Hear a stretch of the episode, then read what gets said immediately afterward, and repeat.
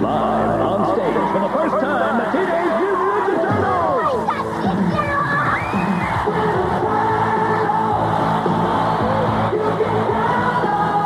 It's not the movie soundtrack, dudes. This is rock and roll. Now get your kids their hot new audio cassette and concert tour book for $3.99 only at Pizza Hut. Why Pizza Hut? Because they don't sell pizza in record stores, dude. Hey everybody, this is Jordan from Smallville, Bad Cat Shipper. This podcast is part of the Batman Universe Podcast Network, and you can help support the Batman Universe by heading to patreon.com slash the Batman Universe. Now Tim, What's up, Dane? it's it's it's early, but it's still nonetheless the beginning the of the 2018 baseball season. It's early, but it's getting late already. And are things looking good for the Yankees? Not so They're- good. Uh, they're, yeah, it, it's not bad, but it's sitting. It should be a lot better. They they're hovering about 500. They're just playing 500 baseball the last few weeks, probably since our last episode. Yeah. They're right now they're 10 and nine, but they'll probably be 10 and 10 tomorrow. Then they'll be 11 and 10. That's how it goes. They win one, they lose one. They win two, they lose two. They just can't get a good winning streak going, which has been very frustrating. And then Yeah. you counter that with the Red Sox being pretty much unbeatable this season so far. They're getting into a hole that, like I said, it may be early, but if you dig yourself a deep enough hole, it's gonna start getting late early, as Yogi Berra said. So it's, things could be better, but it's not the end of the world yet for the Yankees. Did they um, do something with Fenway? You know, I was watching the highlights and I don't know. Did did they like redo the field or Um, something? Nothing too substantial, at least that I'm aware of or that I noticed. But Yeah, maybe it's just I haven't seen Fenway But that often. most stadiums have that netting now. Across Yeah, the and extended- the extended netting. which Perfect. is really Yeah. good. they should, probably should have been done a long time ago. I wonder if the the A's did that. they probably figured why bother. Yeah, because uh, they don't no, want to no. ruin what's such a pristine stadium. Plus, who no one's there. I mean, Yeah. Um, no one's in those seats anyway. that um that extra innings game against the White Sox. Uh, um, when it started getting, you know, the the tenth, eleventh inning, there was nobody there.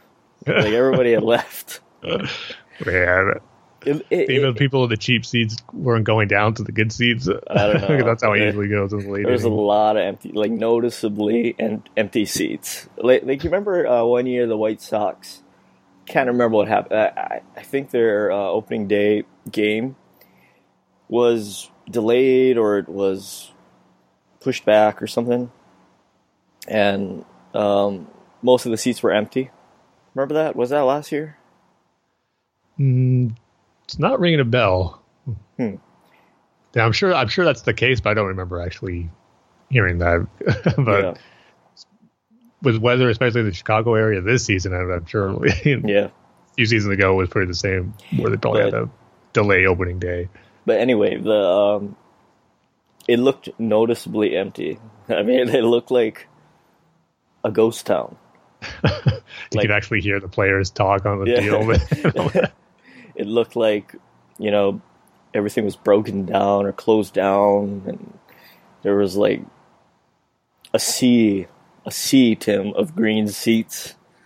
I mean, it's it, it's, it, it looked like a ghost town. I mean, I, and and plus, like I, I don't understand why. If if you look at the Coliseum, it looks like normal stadiums, right? I mean, Mm. you know, from the fifties. Um, I don't understand why they they a made that extension to the top of the stadium, and b why they even opened it. yeah, what they closed off and then they reopened it again.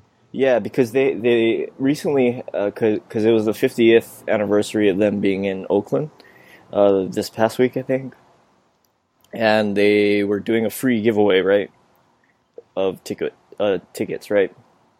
And what I don't understand is like they filled the bottom part, right, the the bottom bowl, but even even though it was free tickets, they still didn't fill up that top part.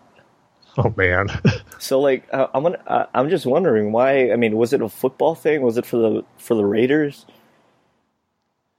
maybe uh, Yeah, maybe because that sold more for football games. I wonder. I wonder if you would hope so, but if they were in the po- postseason, if those seats would sell out still there. Because I think when they're in the playoffs the last uh, year, a few years ago, like back in Yeah. 2012 and 13, was those were closed off back then, weren't they? no, they they only opened them for playoff baseball. Okay. Yeah, so. Uh, yeah, I don't I'd like to think they would sell out for those. Yeah, I don't understand why they open those. I mean, you can't even sell out the bottom part, so like, I mean, I guess those are like super super cheap seats, right? If you can't sell out the bottom part, They're- They should be like dollar seats, yeah, just to get some people in there to make it look full. I don't know. Well, maybe it- when they buy the stadium and they do a remodel, they'll get rid of that yeah, top section there. I don't know, Tim. I mean, it's the Coliseum. Hey, but look on the bright side. Both our teams are having some upcoming Star Wars themed bobbleheads in the near future. Yeah, at least they're trying. You know, I mean, at least they're they're they're trying something because they. I I- know like last year at least they had a ton of Star Wars nights. It seemed like like Star Wars themed nights, Star Wars themed this fireworks show. you know, the So- bobblehead you showed me last night looked pretty cool though. I forget what what player was it? Matt Chapman. Okay, Yeah. yeah, yeah. That's so, uh, that's Han Solo with the Chewbacca next to him. Yeah, Maybe- yeah. It's a nice sized bobblehead. It's definitely worth to pick up. And then the Yankees are doing one next weekend for, or two weeks from now for May the Fourth, an Aaron Judge Jedi bobblehead where his, he's in the Jedi robes and his, he has a lightsaber that lights up. It looks really cool. You see, that's so, e- even the bobbleheads. People have nicer bobble bobbleheads than the A's. So I, I was just complimenting on their Han Solo Chewbacca bobblehead though. it's not that bad. Yeah. I do like the new um, uh, green uniform for the A's. I think it's the third color. I don't know if you've seen it. I don't know if I. No, I don't think I've noticed that so far this season. Yeah, well, nobody really watches them. so- Maybe when they play the Yankees in a few weeks, I'll notice it. yeah, j- j- So- just think of the. Uh, it's so hard to explain. The green, um, you know, the green shirt, Yeah. except it's a brighter green. Okay. Yeah, it's just brighter, but it looks better. So Yeah. I wonder why they decided to do that. yeah, I don't know. Maybe to like as like a throwback kind of thing, you know. Yeah, a few teams are doing that this year. You know, Diamondbacks and the Rays are doing it because it's their 20th anniversary since they joined the league as an expansion team. So they're having some throwback jerseys that they're doing o- over the course of a few games this year. Never really liked the Diamondbacks um, old uniforms. I kind of like their purple ones Uh, because it's it's unique. yeah, yeah. I mean, nobody else is wearing purple. yeah. But, like- the now the ones they have is kind of generic. Yeah, it's the same thing with the old Marlins um, team logo with the Yeah. Yeah, I never really You know- liked that.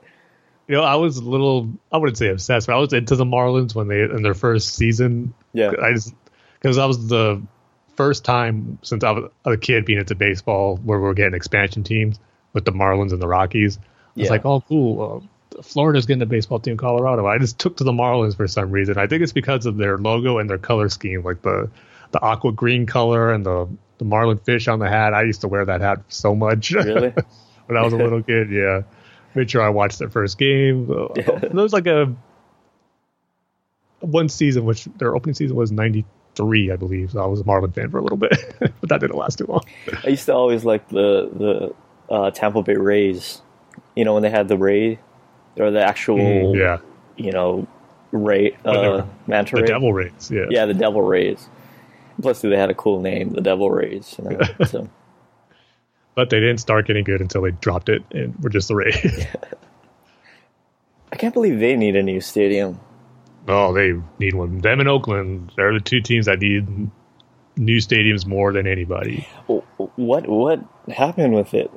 It just it's awful. The, the dome is awful. You got those catwalks that interfere with balls in play. Nobody goes. It's in a bad location. So, really, it's in a bad location. yeah, you could hmm. Flip a coin to see who's is worse, the Coliseum or Tropicana Field. They're really both bad. Mm. Coliseum. so don't feel so lonely, Dane. There's another team out there who's suffering stadium woes like you are. Yeah, it's really weird. By the way, um, you know, I was watching. I don't even remember.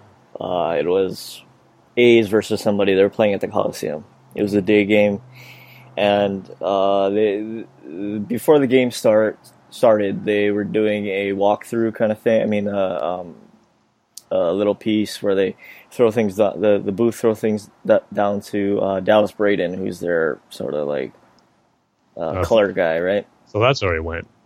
Yeah, yeah. After that perfect game, he kind of yeah. disappeared. This perfect game and yelling at A Rod was. Oh yeah. what was that for? Like stepping on the mound? A Rod crossing. It was the, the end of the inning, and A Rod was going back to the dugout, and he just walked across the mound, and he yelled off, "Get off my mound!" Oh. and then after that, he, had a, he threw a perfect game for some yeah, reason. Everyone attributed to the A Rod. he must have been really mad at A Rod for some reason. um, but anyway, uh, they throw they throw things down to him, and he's doing his piece. And I couldn't help but notice, like, they you know they show him on camera, and I couldn't help but notice to his his left or his right, I can't remember. There's like the wall, and there's like, you know, the A's logo, whatever. But then on the side of it, on the side of Dallas Braden, there's like some exposed wires, like a bundle of exposed wires. I was like, what is that? I mean, this is supposed to be a major league baseball park. There's like oh, lighting, uh, you know, wires that are exposed, hanging uh, down. You have electrical violation code. I know, like it, building code violation that they have there. I couldn't believe it, and I was watching this piece, I guess, from the local. Um, uh, Oakland, I guess, news, uh, and they were doing a piece on how old the Coliseum is, like everybody does, and they show like cell phone cell phone footage of. I guess it was raining really hard, and the rain is just pouring into the the locker room area, the, the, the tunnel, right? And there's a bunch of exposed wires that are getting wet, and. Uh, See, maybe they're trying to purposely blow it up or cause a I don't know fire explosion in that stadium. Oh man! And of course, like they had to talk about the sewage, the sewage situation there, and it's so funny in the piece they said, um, you know, at one point, the Coliseum was something to behold. And it was, you know, state of the art. And then they go on to say, yeah, in the 1960s. uh, yeah, can't quite say that now. Yeah. Oh man, that's funny that they're having a celebration of being in Oakland in the Coliseum 50 years, but it's like it's kind of a sore subject right now to yeah. talk about how bad the stadium is. I mean, they're selling it, Tim. I mean, they're you know they got the whole rooted in Oakland thing. Um, you know they're they're doing stuff with the or I guess there's this thing called like the authentic fan promotion, mm-hmm. and I'm not sure what's going on with that, but like they're they're trying to get people to the ballpark, I guess. Um, like you said, got to do what you can. Yeah, do whatever it takes. And, and yeah, I'm not sure if they're going to get this bid for uh, the Oakland Coliseum. so even that might not even work out. Yeah, wow. because the, there's other people bidding for um, uh, the, I guess the land. You know, they're going to tear down the stadium and they're going to build like a shopping center or whatever. Uh, and, and and what I didn't know is they're not only buying out the Coliseum from debt, but they're also buying out the Oracle Arena right next to it. Oh wow! But it's gonna be empty because the the, the Golden State Warriors are moving to San Francisco. so so they're kind of buying a empty arena also. Well, there's tons they can do with that. yeah, I guess. But anyway, that's enough of uh, Oakland's Coliseum woes, stadium woes. um, I'm here for you when you need to vent, Dane. um, so yeah, good season for the the, the Yankees, Tim. Uh, I wouldn't say that just yet. I'd Why say not? adequate, I guess. Uh, so You're so, above 500. Yeah. It's adequate. so barely passing it, passing Yeah, the test. yeah. It could be a lot. It's supposed to be a lot better, but I think Yeah. it's better turn around quick. Well, if somebody starts hitting, stop strik- striking out. I have no idea who you're talking about. There, Maybe they can, you know, get something together. Um, anyway, uh, let's just do our min- minute by minute commentary. So, um, make sure you grab your VHS tape, gra- grab your Blu-ray, grab your HD DVD, grab your laser disc, grab your beta tape, grab your projector, grab your Netflix physical DVD subscription, grab your Blockbuster card, grab your GameFly rental, right? hmm Did I miss anything? You're missing the newest one, the newest and greatest. Oh, Right, right, right. Grab your VHS to DVD converted uh, copy of Dark Knight Rises, and I'm gonna give the countdown. So, Tim, are you ready? I think, yeah, I think that's my favorite one though. Now that VHS and DVD converter copy. I can't believe people do that. Oh. Anyway, uh, are you ready? yep, let's do it. All right, I got my converter all set. Okay, good. All right, three, two, one, hit play. Still in the middle of the. Prison. I guess I was gonna say Bane origin, but that's what they wanted you to believe here. Oh yeah. the Bane slash Talia or, origin. I will say though, when I was in the theater seeing this for the first time, I was really, you know, happy to see them doing, you know, pretty much the Bane origin story that we knew in the comics. The little, you know, the baby who was born in, in prison who grew up there. Yeah. And so at this point, it was all yeah, awesome. They're doing some cool, you know, nods to Bane's origin story in the comics. They're doing like their own spin on it, but still paying, you know, tribute to how it was from the source material, which I thought was cool. But even then, um, with that being Talia, it, that didn't ruin anything for me afterwards. Saying, "Oh, well, why did they switch it?" It still worked for the story they were trying to tell. And who knows? You know, Bane was in that prison. Maybe he still, maybe he did grow up there. He just never got out until Ra's al Ghul came and rescued everybody. So what was wrong with Bruce's back?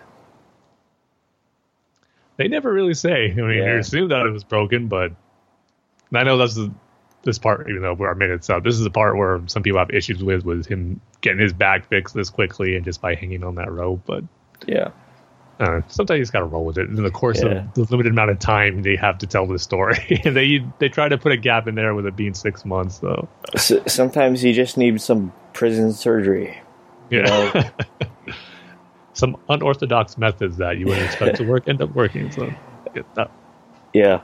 don't have to suspend your disbelief too much. That that doesn't really bother me. What bothers me about that scene or any of the prison scenes is how do they get food down there?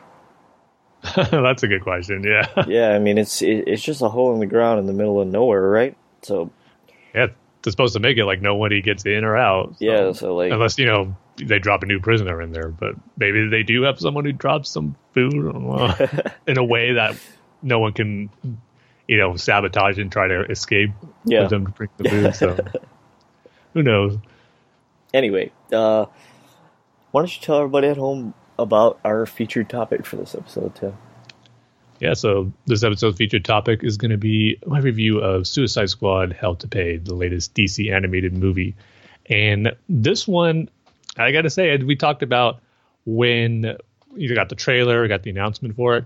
I wasn't too excited for it because to me, this sounded like another generic origin Suicide Squad story, which, you know, that didn't get me excited for this movie. Uh, we got you know we've seen it before several times now you know in the animated movie and the real the live action suicide squad movie just i wasn't you know too interested in seeing another story where the suicide squad comes together and they got to do a mission for amanda waller and all that but i've heard some good things about it. I know jordan in our last episode in the email he sent said it was great. He, he liked it a lot. And i've heard some good buzz. So i didn't buy it. I actually rented it. This is probably the first time I did that with a DC animated movie where I wanted to rent it first before I bought it because, you know, hearing good things, but still I wasn't too excited or interested just yet, but I wanted to check it out because of the good buzz I was hearing. And much to my surprise and delight, it was a lot better than I expected. I actually really enjoyed it. And a part of it was it, you know, subverted my expectations of it just being another generic Suicide Squad origin story. It wasn't an origin story.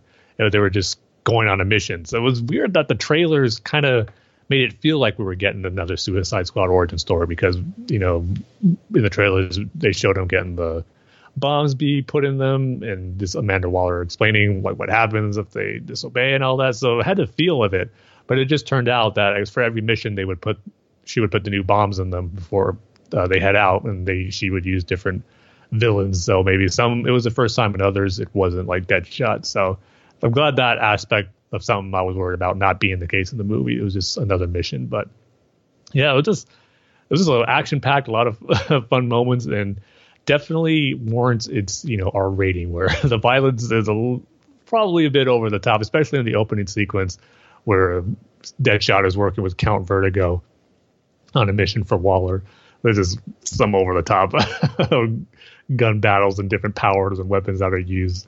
Uh, I, know that's what they were going for. To even the some of the like preview stuff, some of the creators would talk about. They're going for a more slasher type, you know, action adventure type movie, and they definitely achieved that. But um, so the point of the story for the the movie is that uh, after suicide or Deadshot completes his first opening mi- mission with Count Vertigo, and you know the rest of the members on that team were died for betraying Waller. And but she has another mission for Deadshot.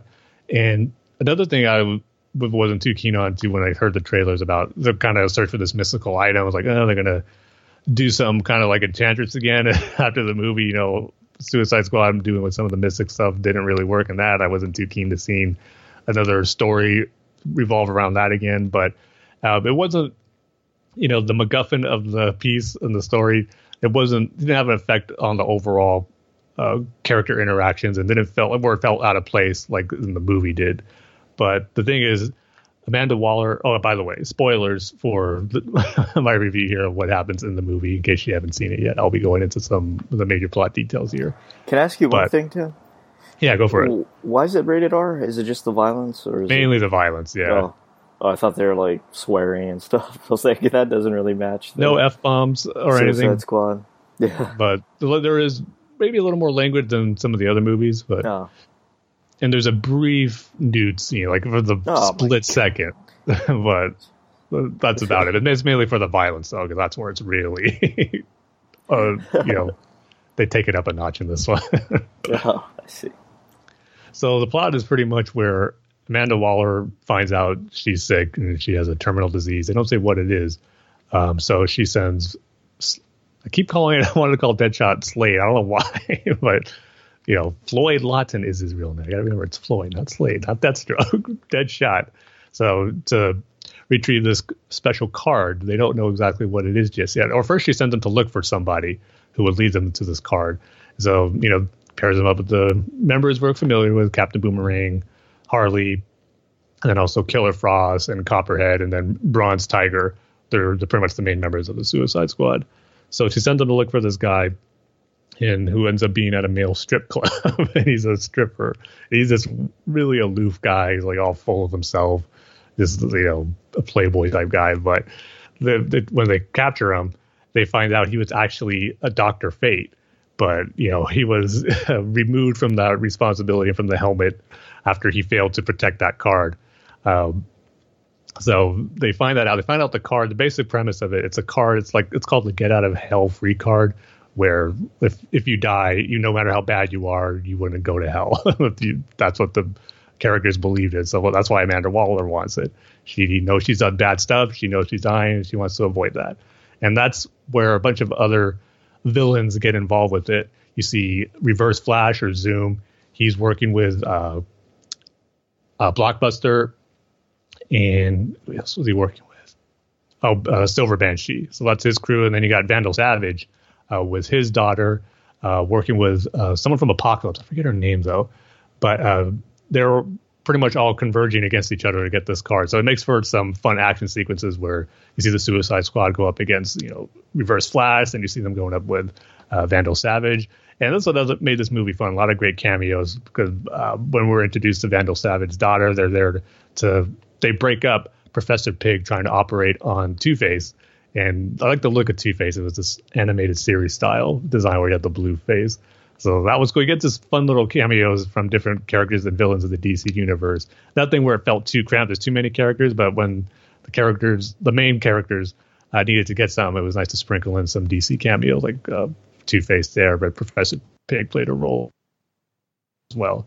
Um, but the standout for me was uh, the role Reverse Flash played in here, and I'll get to him in a little bit. But uh, once their first encounter, where uh, Deadshot was they were escaping with the card, and Reverse Flash trying to go after him, uh, he's trying to shoot him and he's noticing that reverse flash you know he's not as fast. He goes because he's chasing them in the van. He goes you know he should have caught up to us by now but he hasn't. So that was another mystery that i was curious about going into it. I was thinking the same thing. I was like glad they called loud uh, called reverse flash out there because he should easily catch up to that van but there he's not. So what's up? And so that was a new mystery in the story i couldn't wait to find out because there had to be some reason for that so uh, basically, once you know there's betrayals, there's the Vandal Savage's uh, daughter betrays Vandal Savage, and she gives the Suicide Squad the location to where he's at because he attacked them and he got the card. And so, and then Killer Frost betrays the Suicide Squad to work for Zoom. So there's a lot of switching sides in here over the course of the movie. But the big thing that I really liked about this movie is how, and this is a twist that I did not see coming, and Jordan mentioned this, in his email about the movie, and I'm glad he didn't spoil it because it's a really cool reveal. Um, Reverse Flash, the reason he was after this, and I was wondering because uh, C. Thomas Howell, who played him in the Justice League Flashpoint Paradox movie, he does a great job. He's it's a great performance as Reverse Flash. I was wondering, okay, are they just using him because he's a great voice actor and he does a great performance for Reverse Flash and just wanted to use him again, or is this going to tie in uh, to Flashpoint in some way. And sure enough, it does. It was just a really cool reveal where uh, Reverse Flash, he has everyone, you know, the Suicide Squad's frozen. Vandal Savage, um, he has him frozen by Killer Frost. Like I said, she betrayed the Suicide Squad and went to work uh, for them. He's about to take the card, and he reveals why. And then he takes off his mask, and you see this big hole in his head from the bullet wound that the Flashpoint Batman shot, the Thomas Wayne version shot him with at the end of the Flashpoint movie. I just my mouth the like, oh man, they're going for like it is directly connected to Flashpoint. Okay, this is awesome. This is a great surprise and that mystery. I was curious about why he was slow. What a great reveal as to why, because it turns out he starts, you know, giving a monologue of what happened once Thomas Wayne shot shot him in the head at Flashpoint. He pretty much just he knew he couldn't save himself. Really, he, he was dying, but he gathered what all energy he could from the Speed Force to have that process slow down as much as he could to where you know he was able to make himself go into another the other timeline to where the Suicide Squad movie is taking place. But he's slowly dying. And that's why he wants to get that get out of hell free card. So I just love that aspect that they drew that in where he's, you know, that uh, the power of the Speed Force. It's just so awesome. I just love that aspect of Flash and his mythology. Just how the different ways you can use it in this way. You know, it's a real selfish reason that Reverse Flash or Zoom is doing it, but it's just such a cool little surprise I wasn't expecting in this movie, and to have Zoom and Thawne played a big role in it. Because I just thought he would might be in a sequence or two. I wasn't sure if he was going to be the main villain or one of the main villains, but it definitely had ended up having a bigger role than I was expecting, and to have it be continuing from Flashpoint just to get a little victory, what he can, even though he knew he was dying from that bullet wound, was just really cool. So that was just a really surprising twist. I'm just glad it all connected with that Flashpoint movie because I said before how much I love that animated movie. so it was just great to have that connection with it.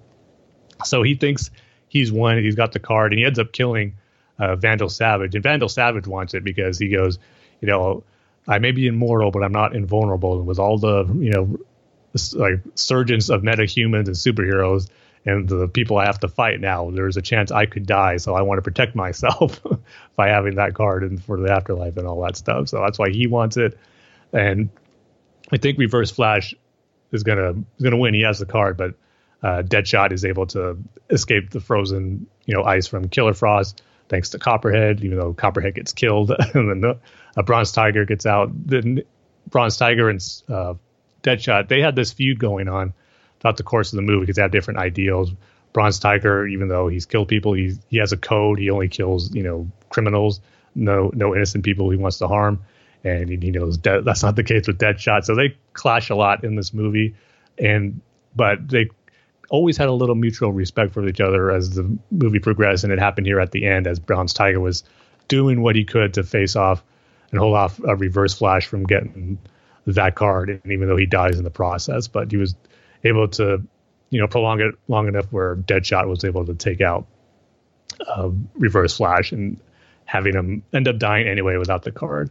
And what the way he showed his respect for Bronze Tiger was because Waller was on their case the whole time, like make sure you have that card. I'm on my way. Make sure nobody else gets it. So Floyd Lawton had the card, and you, you can only use it once. That's the thing. So as Bronze Tiger was dying, he used the card on him so once he gave it to Waller, it was pretty much useless. But she, uh, he didn't tell her that. she she thinks she has it. She noticed something was wrong. She just tells him, "Hey, this card it feels cold." He goes, "Hey, we've been like stuck with, with Killer Frost, and there's tons of ice. It's in a cold room there, so that's why."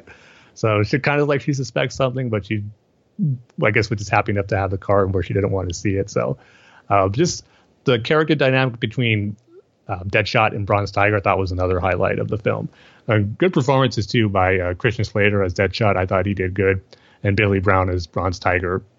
Uh, they gave performance, good performances over the course of the movie, and their characters are probably the standouts other than Reverse Flash for me in the film. So, yeah, just all around, it was just a fun action. It's you know nothing extremely deep or uh, you know that's gonna resonate you too much on an emotional level. There's like maybe a few moments, like I said, with Bronze Tiger and why he's doing things and his uh, how him and Deadshot class. But it's just a fun action movie, and I said the stuff with Reverse Flash is what I really really enjoyed most, and that twist with it tying into Flashpoint, which is really cool. And yeah, since I'm on the subject of Reverse Flash, I just got to say he's becoming one of my all-time favorite DC villains over the last few years. I know he's always been one of the best Flash villains, but just in general, from some the stuff we've gotten the DC animated movies, especially with Flashpoint, the just the Justice League Flashpoint Paradox film, and just the comic too, and the role he played there, and also in the TV show, the first season of the Flash. This great performances that we're getting for this character. I mentioned C. Thomas Howell, but then in the Flash show, Tom Cavanagh as uh, Reverse Flash in season one, because I know technically they got another actor who was the real Eobard Thawne, but the performance that Tom Cavanagh gave in season one was just really menacing and that you really took to as a villain of the show, which is really great. So yeah, Reverse Flash, this the way he just torments Barry Allen is just you know it fits for him to being his most you know pretty much his uh, Joker to Flash's Batman in a way. that Like you know that's Flash's ultimate villain for what he's done to him. The fact he's being from the future obsessed with the Flash, but then being the one to in a way create the Flash by going back in time and murdering his mother and sending off the chain of events that would cause Barry to become the Flash. So it's just one of those crazy time, you know, paradox situations where he, someone who obsessed with the Flash but doesn't know it yet, but is responsible for creating Flash in a way. I always like that type of stories, even though sometimes they can get a bit confusing when you're doing with time travel. But it makes for a better, you know, uh, I guess rivalry that the characters have as a hero and villain when you get someone like that. And it's in a way, you know, physically there could be evenly matched, but the way Thawne torments Barry and just reminds them of some of the stuff that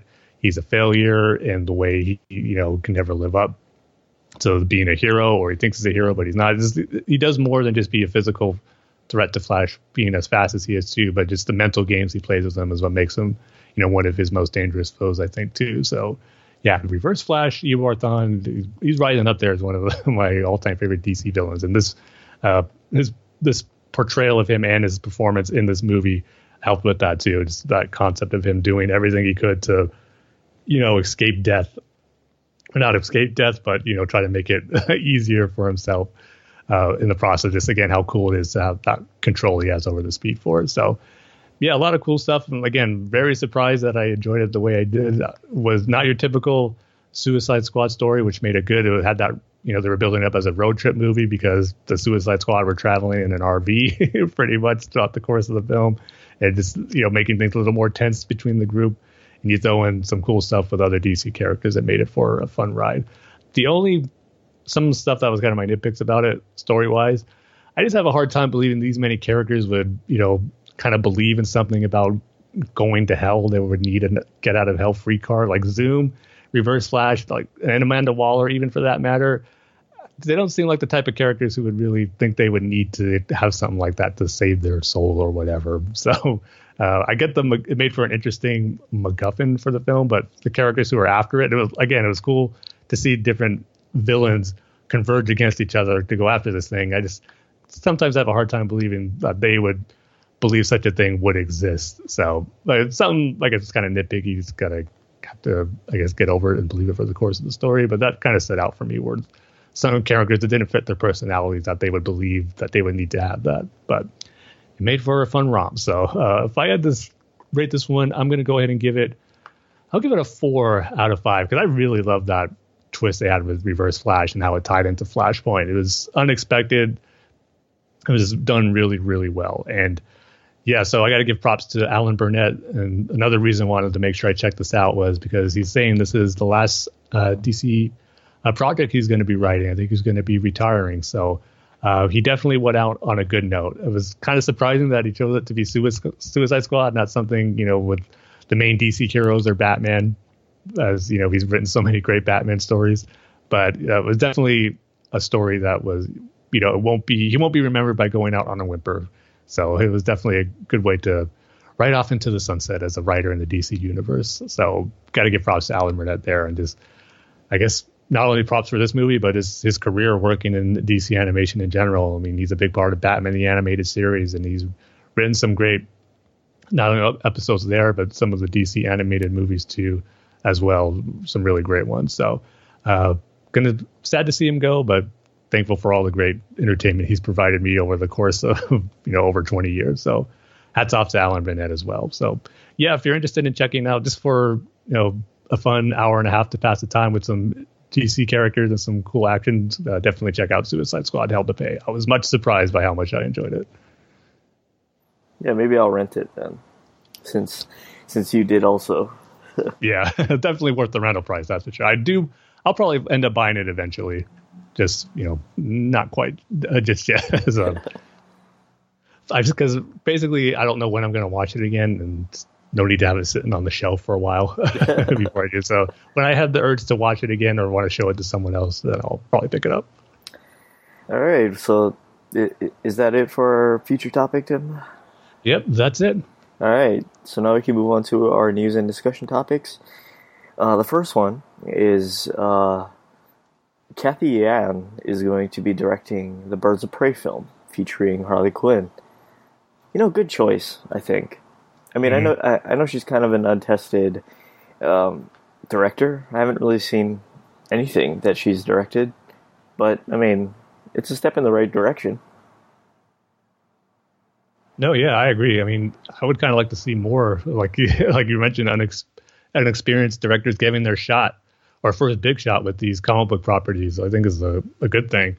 And the thing I'm having trouble figuring out because this is just the fault of all these other announcements they've been made. What exactly is this movie going to be? Because um, we know there's Suicide Squad 2, there's a Harley and Joker movie, there's supposed to be a Gotham City Sirens, and, you know, oh, Margot Robbie's Harley is supposed to be involved in a lot of different movie projects. So it took a while to really see what this movie's going to be, but they're calling it, I mean, Deadline had the exclusive report, so they're calling it a Birds of Prey film, but they don't know exactly who's going to be in it other than Harley and Batgirl, Barbara Gordon. So, you know, there's a chance, I guess, that maybe could have Black Canary and Huntress in it, or is it going to be a combination of the Gotham City Sirens with Catwoman and Poison Ivy? I don't know, but yeah, the director choice is good. I mean, it's good that they're having a female director work on this project that's going to focus on Harley Quinn and Batgirl. And who knows, maybe this could be a jumping off point for Cat the end if this works out and you know they want to uh, use Batgirl again for the movie, so maybe she could uh, work her way on this one and then jump on to Batgirl or the Harley, another Harley Quinn movie. So uh, it's good. Like I said, good that some new directors are getting their chance here with a big project like this. And it also, I believe the article brought out too that um, the same writer who got announced to be doing the uh, Batgirl movie, uh, Christina Hodson, is writing this uh, new Birds of Prey film as well. So that makes me kind of believe too that they want this to be maybe a jumping off point for Barbara and Batgirl, where they introduce her here and then she'll jump into her solo movie. So I just like how we're getting some symmetry here, getting some same creative forces involved here to hopefully work on several projects. So yeah, this is exciting, but I just want to know exactly is this a Birds of Prey film or not? Because I have a feeling that that might not be the final title if it's going to revolve around Harley and Batgirl. So yeah. we'll see. But again, I'm excited for it. Even if it isn't, I mean, just just having a solo Harley Quinn movie, you know, would yeah. be would be fine with me. Um, also, I see like um, Christina Hodson. It, it, she she wrote the spin-off Bumblebee from the, the, the Transformers movies. Yeah, I mean, I, I think that's supposed to come out this yeah. year, maybe next year. I'm not sure, but is Bumblebee Bumblebee the one that breakdances? I'm sure he does. It's some one of yeah. those movies. I can't remember, but um, yeah, neither can I. But I'm sure there was breakdancing by an Autobots at some at some point in one of those films. um, and also, like uh, I'm reading about Cathy Yan, and it, it she she started started off as a as a journalist. She she she doesn't have a background in filmmaking, right? She started off as a journalist uh, for the Wall Street Journal, which is interesting. Yeah, so, yeah. Uh, and our next piece of news is that uh, Steven Spielberg will be directing a Black Hawk movie, or as Tim put it in the show notes, Black Hawk movie. uh, I just noticed that now. H W A K. That's how we're going to spell it this one. um, you know, like um, Ava DuVernay uh, directing this New Gods movie. Is it called? Is it New mm-hmm. Gods? Mm-hmm. Right. Yeah. Uh, you know, I think if you're going to get Steven Spielberg and you're going to get Ava DuVernay, I think they should be on one of the bigger movies, not not you know Black Hawk. You know, I mean, I understand. I mean, maybe there's Blackhawk fans out there, um, but when was the last time you read a Blackhawk uh, comic? you know, or seen him in a comic? Yeah, the Blackhawks have had a presence in some of the recent stories, the Dark Nights Metal, and even a little bit yeah. in Scott Snyder's All Star Batman. But they're totally different from what this movie's going to be in the original Blackhawks and the Blackhawk team. But I know what you're saying, but at the same time, I don't know. I kind of pictured this as something Steven Spielberg maybe wanted to do because to me this seems like right up his alley as far as to do a World War II uh, story with the characters, the Black Hawk and the Black Hawk pilots. Um, you know, I just can't help but think what has me excited about is their great appearance in the Justice League uh, season one finale episode, where they travel back in you know the World War II for Vandal Savage there, and the Blackhawks make an appearance and played a you know pretty big role over the course of that three part season finale. So that's that was pretty much my first exposure to them. They were cool there, and so you know, knowing what Steven Spielberg does with like Indiana Jones films, I just think it could be make for a really fun adventure story uh, with the characters of Blackhawks. So again, I know what you mean. It's not. I don't think anyone's clamoring for a Blackhawk movie, but when you combine that with Spielberg, I, I get excited for it. So, um, one of those things too, where because probably not going to be a while because I think Indiana Jones Five is what he's going to do next that this would probably be after that, I would imagine. But how's that? How, how's that going to work out? Is uh, Harrison Ford coming back? Yeah, um, they're saying they're billing it as his last one. Yeah. So again, I don't know if they're gonna. Depends how you know. I guess how well it does. If they want the franchise to continue, I really don't want to recast as a young Indiana yeah. Jones for the series series to keep it going, or would they kill off Harrison Ford, or does the TV series count because you know there was an old Indy and the Young Indiana Jones Chronicles yeah, TV right. so I don't know if those count, or they're going to take into consideration when they can't kill him off, or are they're going to you know somehow give a definitive ending to his story. It's going to be interesting, but was the uh, the Young Indiana Jones um, was that R- River Phoenix in that show? Um, no, he was only in The movie, right? yeah, uh, Yeah, yeah. Okay, never mind. I wonder if uh, Yeah. Shia LaBeouf is coming back. I don't think so. He they didn't exactly leave on good terms with Harrison Ford and Spielberg. So Who, who did he play in uh, Kingdom of the Crystal Skull? well, I think his name was Mutt. I know his first name was Mutt. I don't know if his last name was Williams. For some reason, that's coming to mind. Mutt Williams. But he might have had a different last name. I know for sure his first name was Mutt. And that was uh, Indiana Jones's son. Yeah, so they're gonna have to explain somehow like where he's at in this movie or where or why he's not there. Okay. I don't know. It's I don't know how you write yourself out of that one, but Yeah, or maybe just don't mention him. I don't know. yeah, but I I just like the idea of Steven Spielberg being involved with a DC movie. I mean, maybe if he has a great time with this, he could he would want to do you know a more familiar character project. But I'm just glad he's involved with a comic book movie.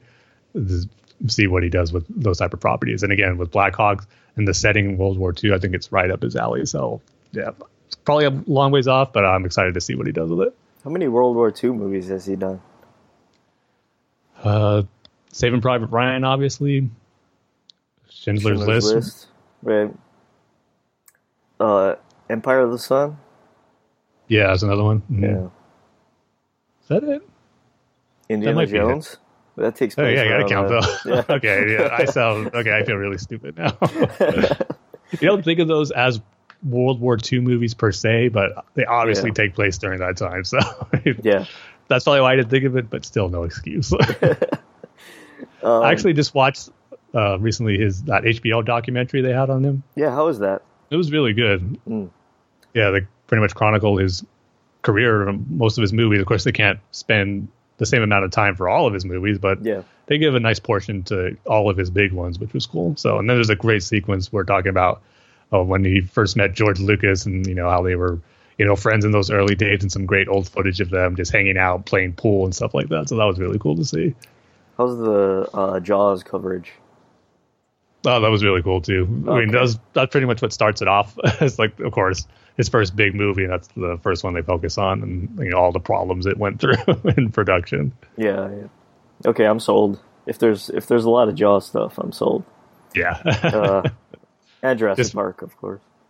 what a what a career, man! When you watch that, you just really just you know it goes without saying, just appreciate the movies and the diverse type of movies he's made over the years. Is how many great ones. It's just Yeah. astonishing. Did The Lost World come out before uh, Schind- Schindler's List, or did it come out after?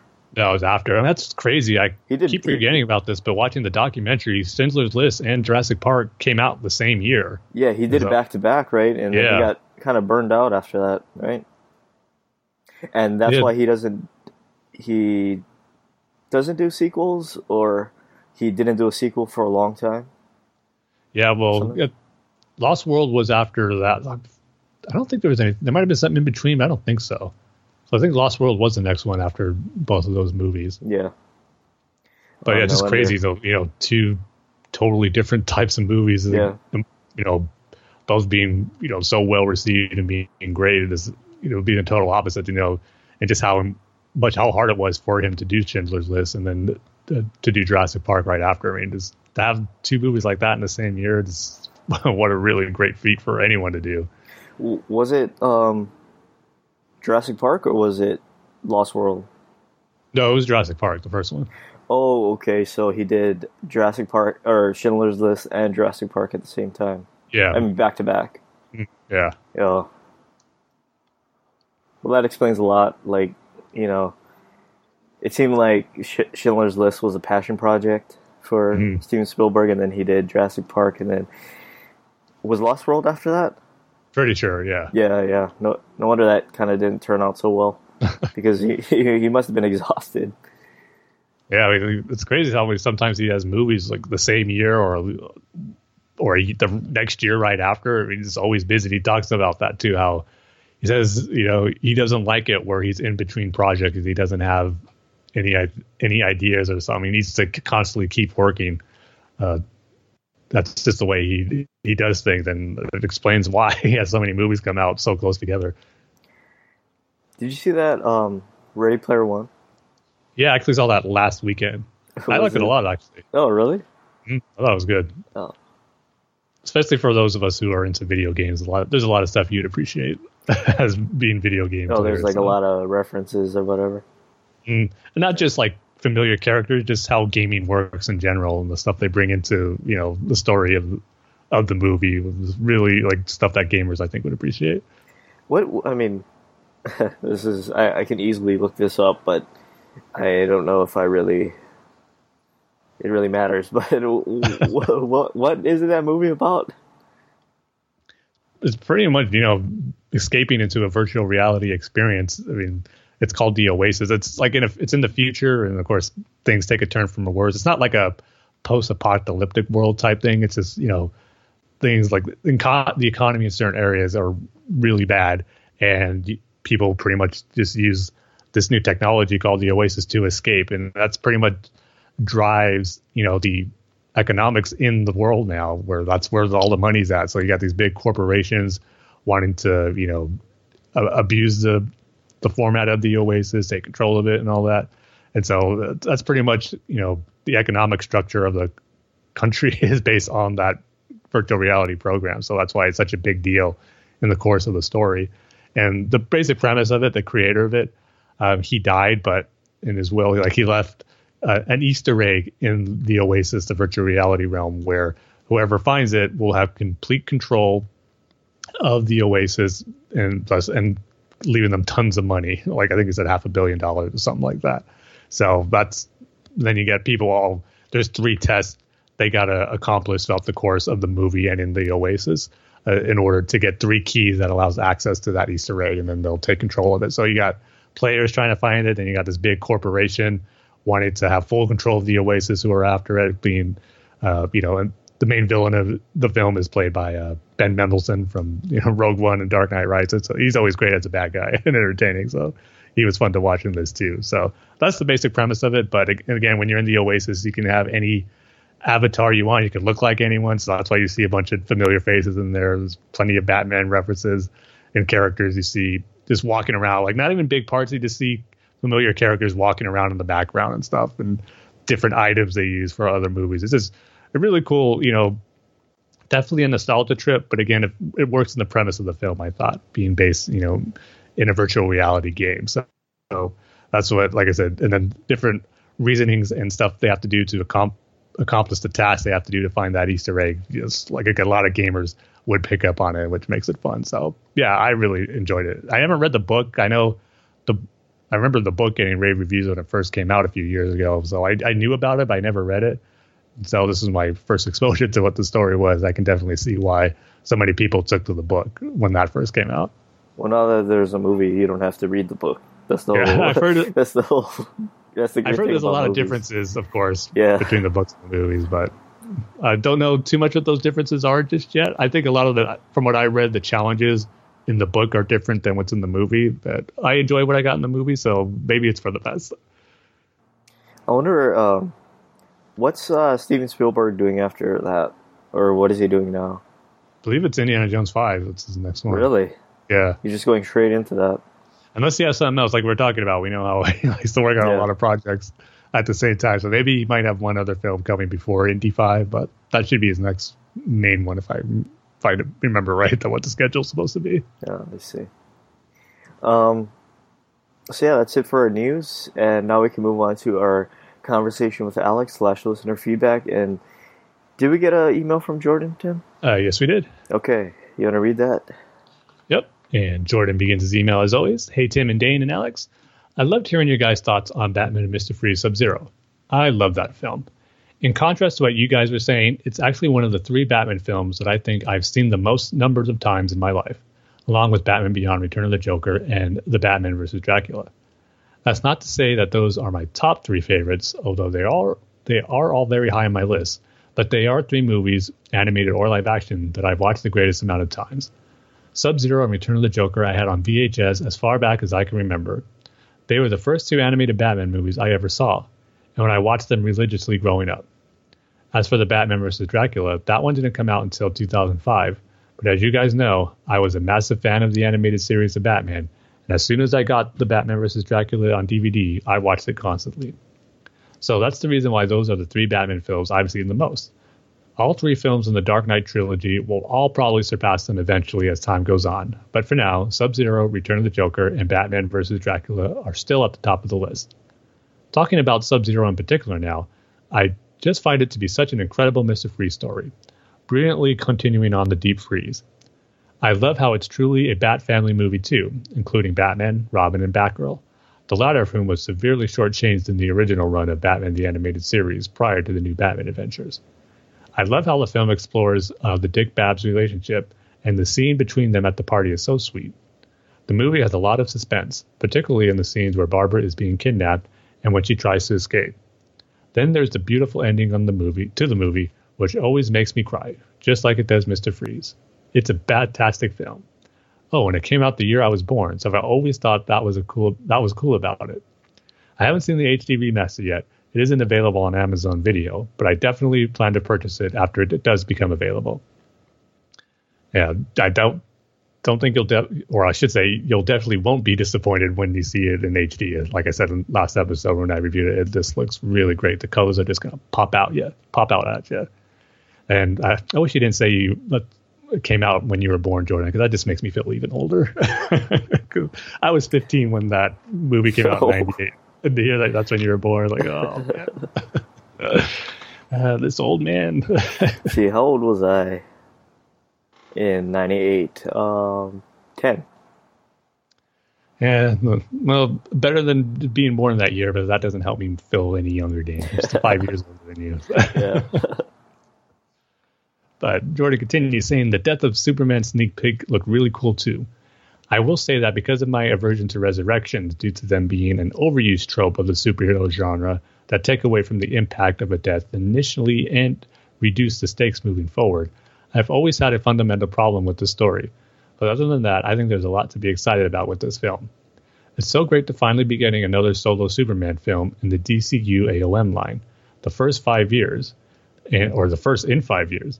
And it's also cool that it'll be the first solo Superman film in the new 52 inspired shared universe.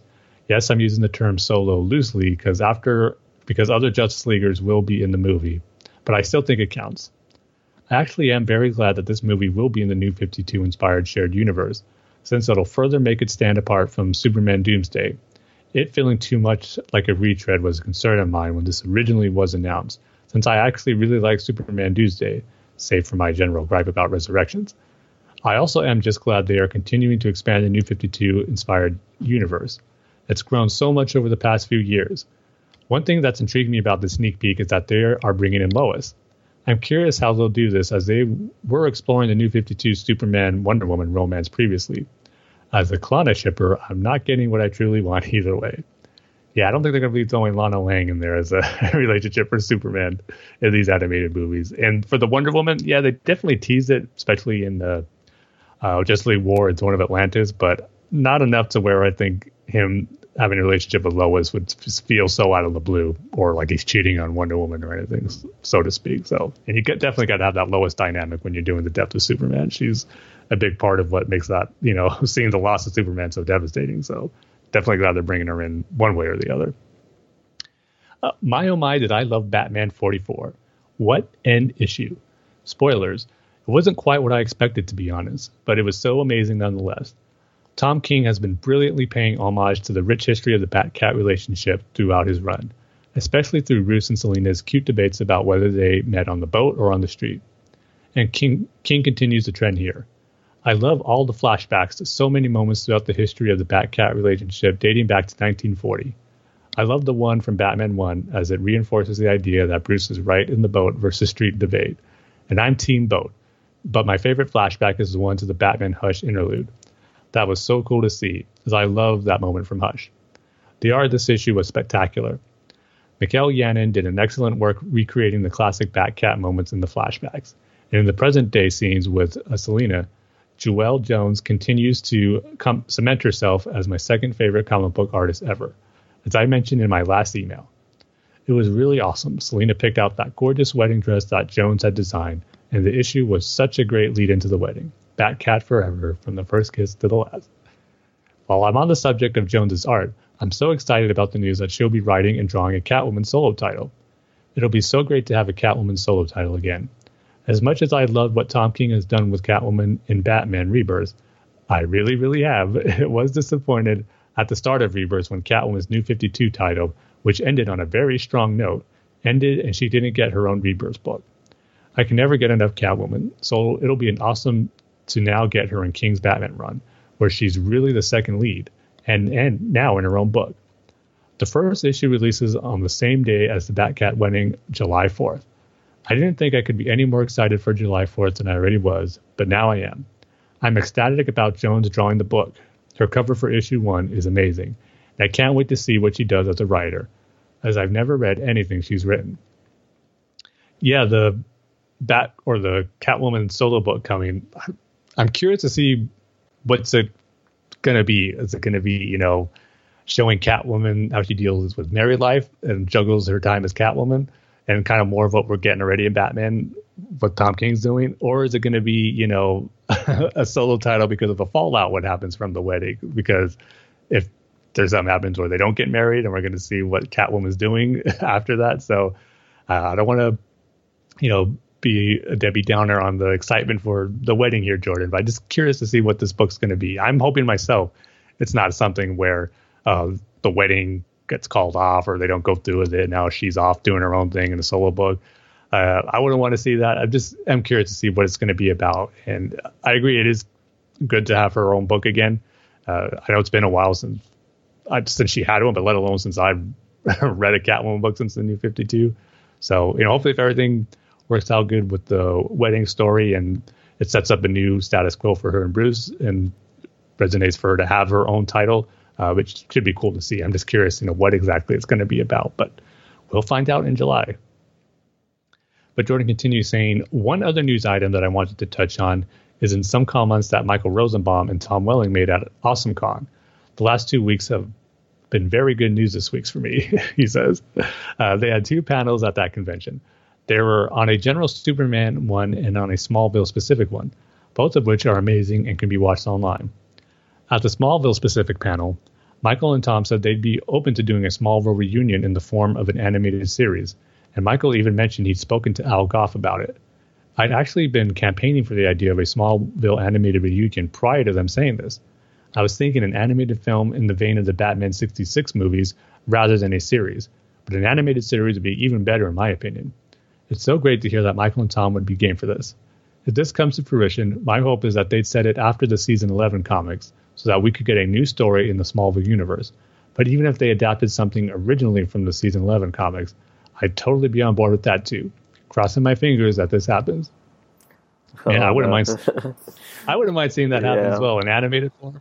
Like you brought up, Jordan brought up a good point with the Batman '66 movies, how good those turned out. Of course, tonally it'd be totally different from Smallville right. and the Adam West show, but just that idea that that medium is available to do new stories uh, from old TV shows with the same actors is a great avenue to go about bringing those new stories. So if they're both open for it, I mean, why not? And I would hope they kind of take from the season 11 comic, especially the Batman one, because I would love to see that played out on screen because I did like that story. Yeah, I'm not sure about Smallville. well, hasn't been getting the greatest of buzz the last few days, yeah. or yeah. with some of their former actors and actresses. so. but don't let the one, you know, actions of an actress on the show stain the whole work and stories created by others. yeah, I guess show. so. Yeah, yeah. I mean, there, there was a lot of people involved with that, and you know, so, sometimes and I don't mean to offend Jordan, but sometimes I forget that uh, Tom Welling was a Superman. It's it's the same thing with uh, Brandon Routh. I, I sometimes I totally forget about uh, would, that he was a Superman. I would say more so with Brandon Routh because he only played Superman once. Yeah, and yeah, but you know, he's moved on. The thing about Brandon Routh is they promoted him so much, like mm. like oh how he looks like Christopher Reeve, and you know he was he was the image right, and they were bringing back Superman, and then I can't remember what happened. Did it not make enough money? Yeah, it didn't yeah. do that well at the box office, and this the buzz around it and reactions wasn't that great either. It wasn't horrible, but not what they were looking for. I think to kick off a new franchise. Yeah. But yeah, so I, I, I forget that he's a Superman as well as uh, Brandon. I mean uh, Tom Welling. See, I'll I'll always remember Tom Welling as Clark. Well, Superman, not really, because he didn't get to be Superman until the very last few minutes of the of the whole series. So, but you know, he played Clark Kent for ten seasons, so he's had a lot of time to you know ingrain himself as one of the you know actors to play Superman, at least that I've seen. So I'll always remember him as playing Clark Kent. But uh, Brandon Routh, I was going to say too, the fact that he moved on to play another DC character, Ray Palmer, in the TV show, uh, also kind of makes you forget sometimes that he was Superman because he has been the Atom now for so long. He does a great job as the Atom too, but not to where you forget, oh yeah, he was Superman. Just that you don't associate him with Superman as you would originally. At least I don't, because like I said, there's been other portrayals of Superman Yeah. recently, and we've seen Brandon Routh play another character just as well. Maybe I don't know. I'm tempted to say maybe better than he did Superman because I didn't not hate. I didn't hate his performance as Superman. I just think it, like I said, too much of a Christopher Reeve impression, and I think his Clark Kent was way better than his Superman. So. It's, his Superman performance was a mixed bag for me. It's, it's not horrible. It's just you know not the best, and I prefer him as Ray Palmer in the Atom now. I prefer him as uh, Dylan Dog. Remember he was in that movie? yeah, that's right. was that is that a DC movie? I don't think so. Dylan Dog. Okay, we'll look it up. Really like, quick. it's like a secret secret agent type thing? I don't know anything about that. um, yeah, let's let's do a search for it real quick. yeah, I don't think. No, it's not a DC thing. No, it's a horror comic series. Yeah, I'm just looking at the cover right now. It's, it's like him, like the character Dylan Dog, with a like a man bat type Yeah. creature behind it with the same clothes. I guess he turns into uh, different monsters or whatnot. But Yeah. What? Yeah. What? What? what I don't know where I got a secret agent thing from, but I don't maybe I'm confusing it with something else. But, he's a paranor- pa- paranormal investigator. there you go. Okay, 2010. So that's when that came out. Sam, I don't think that did very good. Sam Huntington was in it. Taye Diggs was in it. Look at its Rotten Tomato score. Hold on. Eight percent. Yeah, yeah, that's the highest of ratings. Um, the consensus consensus stating, or the consensus is that it's an uninspired, feebly acted horror comedy that produces little scares and laughs. Well, at least it got a, a a positive review. You know, it's a good mo- B movie inspired by a great top league European comic. So at least there's that. yeah, well, eight percent. You know, it must, it's very, very low, but that Yeah. means there's at least one or two positive reviews out there. So, Yeah. Hold on, only made uh, 1.2 million domestically ouch. on a, t- on a 20 million dollar budget. oh man. Uh, f- uh, Four million worldwide. oh yeah. No matter what the score is, the studio ain't going to be happy about those box office results. Uh, no. Kurt Angle is in it, the professional wrestler. oh man. I don't know, but instead of renting uh, Suicide Squad Hell to Pay, maybe you should rent Dylan Dog nowadays. Isn't it whet- whetting your appetite to, to see what it's all was, about? I was about to say, I, I might have to see this. I mean, eight percent, eight percent on a on a Rotten Tomatoes. It's so bad, it's got to be good. It's got to be good. yes, well, I don't think, um, unlike Dylan Dog, we'll be obviously forgot about that. We won't be forgetting Superman before Dylan Dog, thankfully. But as always, Jordan has a couple of questions to wrap up his email. He goes, What are your top five favorite animated Batman scenes of all time? Animated movies and series are valid here. My list has largely been altered thanks to Batman Gotham by Gaslight. For me, it's number five, Mr. Freeze's monologue to Batman about never again being able to walk on a hot summer's day with the hot wind in your face and a warm hand to hold from Heart of Ice. And number four, the final DCU or the DCAU confrontation between Batman and the Joker in the flashback Batman Beyond Return of the Joker. Uh, number three, Bruce and Selina riding off with the rest of the Bat family at the end of Batman Gotham by Gaslight. Number two, the scene between Bruce and Selina in the carriage in Gotham by Gaslight.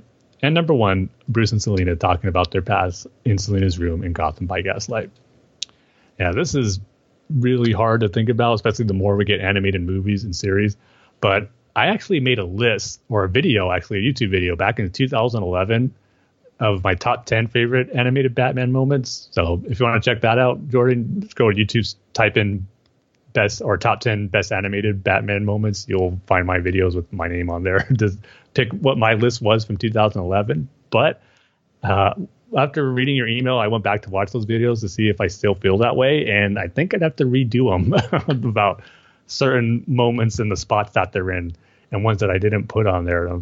Now I'm thinking about, man, how can I leave this out or how do I have that one as low as I did? It should have been higher. So check out those videos and then now you'll hear my top five choices right now.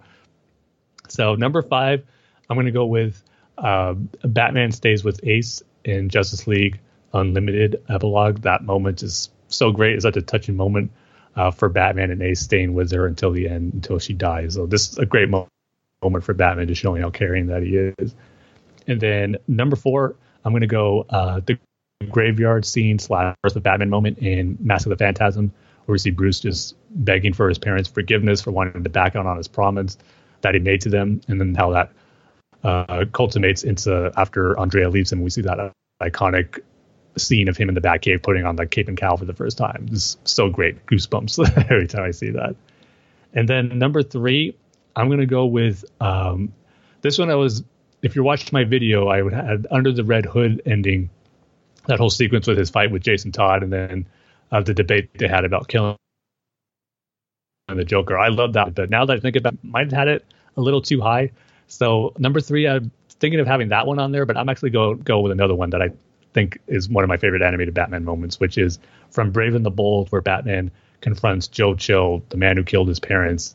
again, uh, going back to one of my favorite comic stories, The Untold Legend of the Batman, and but that being that where I first saw that moment of Batman confronting his parents' killer just always stood out to me. And then seeing that done in animation for the first time after I waited years to see it be adapted, the fact that they did it so well in Brave the Bold and doing it for dialogue by dialogue is how it was in the comic, but just such an awesome moment for me. So that'll always stick out as one of my favorite animated Batman moments. The number two, I'm going to go with uh, a sequence from the animated series Robin's Reckoning Part One, my favorite Batman the animated series episode. That moment where uh, Bruce tells Dick, you know, how his parents were killed too, and they just like that was the moment where they first connected and had that bond that would last, uh, you know, a lifetime for them. Just you know, how similar their childhoods were with losing their parents and how Bruce tells Dick, you know, the hurt never goes away, but it does get better. Just great emotional stuff there. But my number one pick, it's still my number one pick now, and it was when I made that video back in 2011. It's the end or that flashback sequence in Return of the Joker. It's just so spectacular. It's to me the perfect final scenario sequence you can have of Batman versus the Joker. What Joker did to Batman by you know corrupting uh, Tim Drake and making him making him crazy, and then wanting him to kill Batman. But it turns on his head with uh, Tim killing the Joker. But the way that Joker presented it to Batman, showing him those videos and then revealing he knows his identity, just so such awesome stuff there. Especially when you're watching it for the first time after you grew up watching the animated series and knowing. You know everything that Batman and the Joker has went through, and then you hear him call Batman Bruce. It's just you know, uh, chill-inducing. Another moment that gives you chills. So that will always be my favorite. Just everything the Joker and Batman and that they represent as a hero and a villain all you know coming to a head in this moment for it being the final one it couldn't have been done any better so those would be my top five but I, yeah definitely check out that video i made t- back in 2011 about my 10 favorite animated moments i'll be curious to hear what you think of my choices i have on there again i would probably have to redo it now to, uh, for a new top 10 but back in 2011 those were my favorites. So let me know what you think of those choices if you get a chance to watch that video. Or I should say videos because I had to split it up into uh, three parts, I believe, because I couldn't fit all of it. YouTube wouldn't allow me to upload a video that long. Um, for me, probably uh, I'm just going to give you a couple.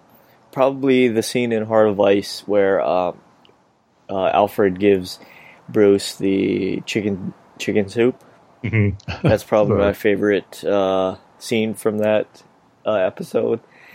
Um, Even more so than the emotional Mister Freeze. yeah, I mean, everybody's got to have some chicken soup handy, right? Only way to fight a cold. um, two, uh, or I'm not even numbering this. Um, my next one is, um, like you mentioned, the uh, the end scene of um, Under the Red Hood. Um, my next one is, or and my final one, I guess, is of course. I mean, I'm surprised you didn't men- mention this, Tim. I don't know how you missed this, but of course, it's the scene in with uh, with Bruce and Barbara in The Killing Joke. Oh, Uh, no, no, no. My Ah. my my favorite one, my favorite, absolute favorite, is the uh, just the intro of the animated series. I've always Hmm. liked that. It never gets old for me. I always never skip it. I always watch the entire thing, and was kind of let down with. Um, I'm not sure who does it. Uh, Warner Brothers, how they cut that out um, Uh-huh. of some of the uh, re- releases. I think the uh, digital release that I got on Amazon, on uh, uh, iTunes, doesn't have it. So it, it, Ah, that it- stinks. yeah, it's just the uh, the little animated segment of uh, Bugs Bunny ch- chomping into the carrot next to the Warner Brothers logo, and then it goes straight into the title card. So, Oh wow, I'm surprised they do that. yeah, yeah, kind of that, kind of not really ruined it, but just kind of let me down on that one. Um, so yeah, probably just the the intro of uh, the animated series. It's, a good choice. Yeah. it, it is. It is an iconic opening sequence. It, is hard to skip. You're right when you watch it, no matter Yeah. how many times you yeah, go back. I, I, I never skip it. I always watch the entire thing. Um, so yeah, it's the perfect length too. Yeah, it's not too long, where it makes you feel like you should skip it, and you're just enjoying it every time. The music, yeah. yeah, right, right. All right, and Jordan's second question is: How would you rank the seven crossovers that the new Batman Adventures had with the DC animated universe shows? My ranking is number seven, The Demon Reborn from Superman the animated series. Number six, Big Leagues from Static Shock. Number five, Hard as Nails from Static Shock. Number four, Future Shock from Static Shock. And number three, Nighttime from Superman. Number two, Girls Night Out from Batman. And number one, World's Finest. Yeah, for me, it's not going to be seven. It's only going to be five because I haven't seen two of those Static Shock episodes. Um, I did see one Big Leagues, but I haven't seen the other two. Static Shock and like Static Shock, the Zeta Project. I know those are in the DC animated universe continuities, but those were shows I never really watched all the way through. But my list would go number five, Big Leagues. Number four, Girls Night Out. Number three, The Demon Reborn. I just think that concept of Ra's al Ghul wanting to, you know, take Superman's body is such a, a great idea, and he would definitely be the most unstoppable force on Earth if he got that. So I like always like that episode. Number two, Nighttime. This is just a plain fun episode with seeing Superman try to be Batman and Tim Drake trying to tell him how Batman would do things. It was just really, really fun. I always love that one.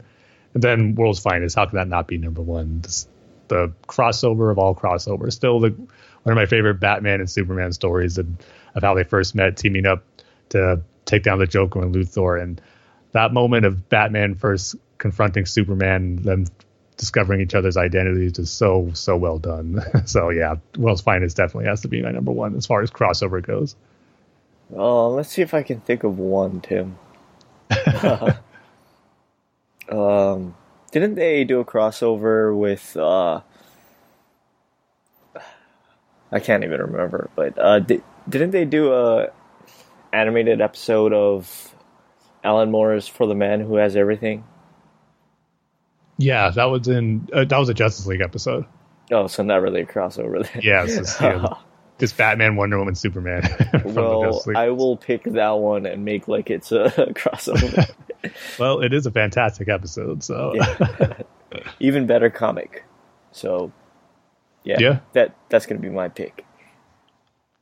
And that's it for Jordan's questions and emails. So, as always, thank you, Jordan, for sharing in your thoughts and giving us some good questions to go over, especially when they have to deal with the animated series. It always makes it tough for me to decide and make a top five list Yeah. when it comes to that animated series stuff because there's so much awesomeness when it comes to those series. And let me just say, uh, Bruce and Barbara is better than Bruce and Selina. Ooh. I think no, Jordan's no. going to stop the podcast No, right there. no, no. He, he he'll never send in another email. Thanks a lot, Dane. Thanks a lot. yeah, I don't think you'll ever hear any Batman fans say that. I would be shocked if I heard anyone take the Batman Barbara relationship over any of his relationships. That was so bad. Yeah. That was terrible. um, so you know, we now we can move on to our um, comic book reviews, and like we say at the beginning of every single comic book review, uh, there's going to be a lot of spoilers in this in this uh, part of the podcast. So if you haven't read your books, you might want to pause this right now and come back to this later. So. Um, for this episode, we are going to be reviewing Detective Comics number 978, Batman number 45, and Batman TMNT 2 number 6. I think they got to rename that comic, Tim. yeah, at least when they do a sequel, just don't have a numerical as part of the title. like number Yeah. two, just give it a subtitle. That's it. Batman TMNT Attack on the Technodrome or something like that. Or-. How about Batman and Ninja Turtles? Batman and the Ninja Turtles. Yeah, You, you want to take out the Teenage Mutant part of it? yeah, yeah. J- j- just because there's not enough room on the comic to do that. Th- that's why they got to put the abbreviation of TMNT. Isn't that what they call the the movies now? Just Ninja Turtles? No, though at first I think, but then I Yeah. think they heard a backlash since they had to put back the Teenage Mutant part of it. oh. How's that franchise doing? Is are are, are they going to make another movie? no, I think the movies right now are dead. The last Yeah. one did not perform good, so Really? uh, didn't didn't make as much as the first one. What uh what is the number on that? Uh, I don't even remember, but not what they were looking for. I guess it didn't have a great opening weekend, and I don't even know if it made it. I don't think it made like a hundred million or anything like that. Let me uh check that really quick. The thing was, I know it was better received from Turtle fans than the first one was, but Chris Evans was in it? no, he was in the TMNT animated one back in 2007. Oh, the first one. Well, it's not really the first one. It technically could have been considered the fourth one out of the original movies because it takes place in that continuity. But he was the voice of Casey Jones in that animated movie. Was it uh Teenage Mutant Ninja Turtles Out of the Shadows? Yeah. Uh, Okay. Uh, let's yeah. see. So what did it make?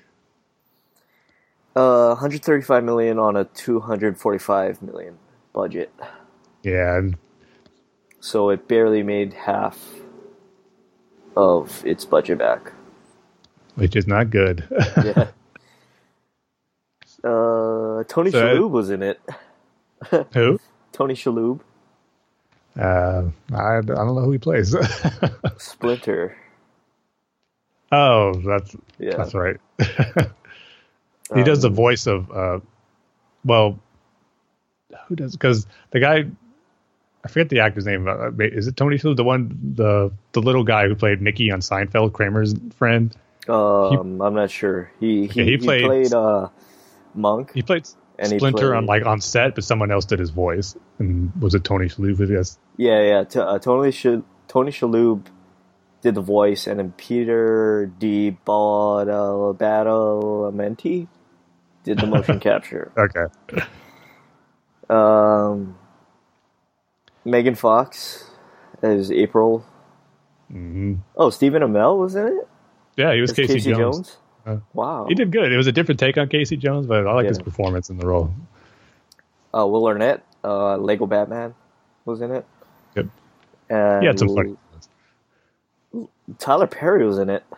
Yep, Baxter Stockman, though he did not turn into a fly. a mad scientist who allies with Shredder in the latter's aims to take over New York City. Hmm. Carmelo Anthony, DeAndre Jordan, Lou Amundson, JJ Redick, Austin Rivers, Matt Barnes, and Spencer Hawes. Wh- Why is there so many uh, NBA players in this movie? because at the beginning they go to a basketball game. like, and there's oh, a I lot see. of, yeah, a lot of real players there. So one of them slips on a pizza that the turtles dropped from the ceiling rafters. It's it, it it's kind of like how uh, the Pittsburgh Steelers were in Dark Knight Rises. yeah, kind of. Except that they get some lines though in this movie. Let's see what what's its Rotten Tomatoes score? I think it's Uh, 37. 20, 37. 37. Higher than what I thought. Yeah, it's just like that uh, the Rock um, Rampage movie. Is that like 2017? No, it, it it's the highest rated comic book. I mean, uh, video game movie Oh, wow. on Rotten Tomatoes. You got a 51, I think. Yeah, that's well, it tells you what it says about comic book or uh, video Yeah. game movies. now we know comic book movies have much higher ratings on Rotten Tomatoes. Just look at the Dark Knight trilogy. But but you know what I'm thinking about the the Ninja Turtles movies? I think they need star actors as the mm. turtles. No, they don't. I wouldn't want that. The guys who played the turtles in this movie are actually really, really good. Because I've never heard of these guys. No, but they they were true to the characters and got their personalities down right. So Oh, really? Mm-hmm. Yeah. Oh well, I, I, I would kind of like it if the turtles. I mean, if they were taken a little more seriously, how kind of how they are in the comics. If we got like a Netflix show, kind of how Daredevil is. with yeah. Turtles that would be awesome. That's what i would hope to see. Have a little smaller budget. Doesn't need to be outlandish like the last the last movie was. I mean if you wanted to go where there's a lot of mutants and aliens what the turtles can have but which would be cool to see. But if you want to strip it down have it be more you know uh, streamlined you can do a great tv show to it street level which you know the turtles have plenty of great stories for. So i think that a netflix route would be amazing but i don't know if that's ever going to happen Is that the just- problem? Is it too campy? The movies were, yeah. They were Oh. trying to have it based more on the original 80s show. Yeah. So they wanted to capture some of that campiness with it too. But there's been so much more better adaptations to Turtles in the 87 cartoon series that had the fun aspect, but take them seriously as well. So Yeah, and you know, I I kind of feel sorry for uh, Ninja Turtle fans because they haven't really got a good movie. Now the first movie is awesome. that's the, it's just in general, I think it's an underrated comic book movie, but that's right now is a perfect Turtle movie that we're going to get. It, it stuck really close to the source material, those original comics. Yeah. and the the fighting was really good in those suits too. And the the suits still look great. They're probably still the best representation of the turtles for a movie. Wait, Even you're, the C- you're talking about the 1990 movie? yeah, uh, Yeah. Those things are horrifying. they got horrifying. Like the second one and the third one. Oh man, you should look at the costumes for the third one. They look god awful. Really? yeah, Oh, I gotta. so quality definitely declined as the So- sequels came out. I I have to rent Dylan Dog, and I gotta rent the third Teenage Mutant Yes. Ninja Turtles movie. Uh, also, the the I I think that the uh, the original movies, right? They did three of them, right? hmm I think the second one is called The Secret of the Ooze. Yep. That is probably the best um, title of a movie.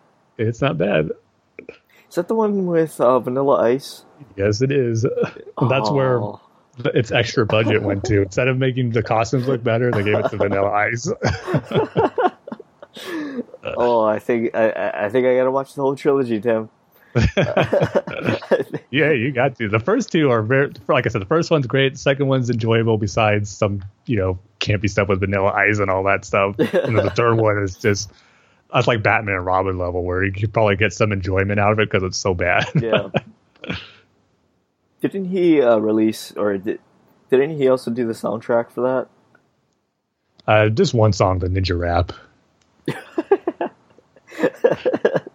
I gotta listen to that. You'll recognize when you hear it. The Go Ninja, Go Ninja. Oh go. yeah, yeah, yeah. well, maybe when you're when you're doing your uh, comic reviews, I'll I'll listen to that okay. because Then you can give me your review, your review of that. yeah, yeah, that's what I'll do. Uh, but anyway, that that was a big sidetrack. I don't I don't even know how we got onto that. Well, it's because we're going to review the Batman team. Oh yeah, right, right. um, so yeah, our rating scale for this episode, I guess, has to do something with those original trilogy movies. How about uh, the amount of the budget that went to Vanilla Ice instead of like Turtles costume?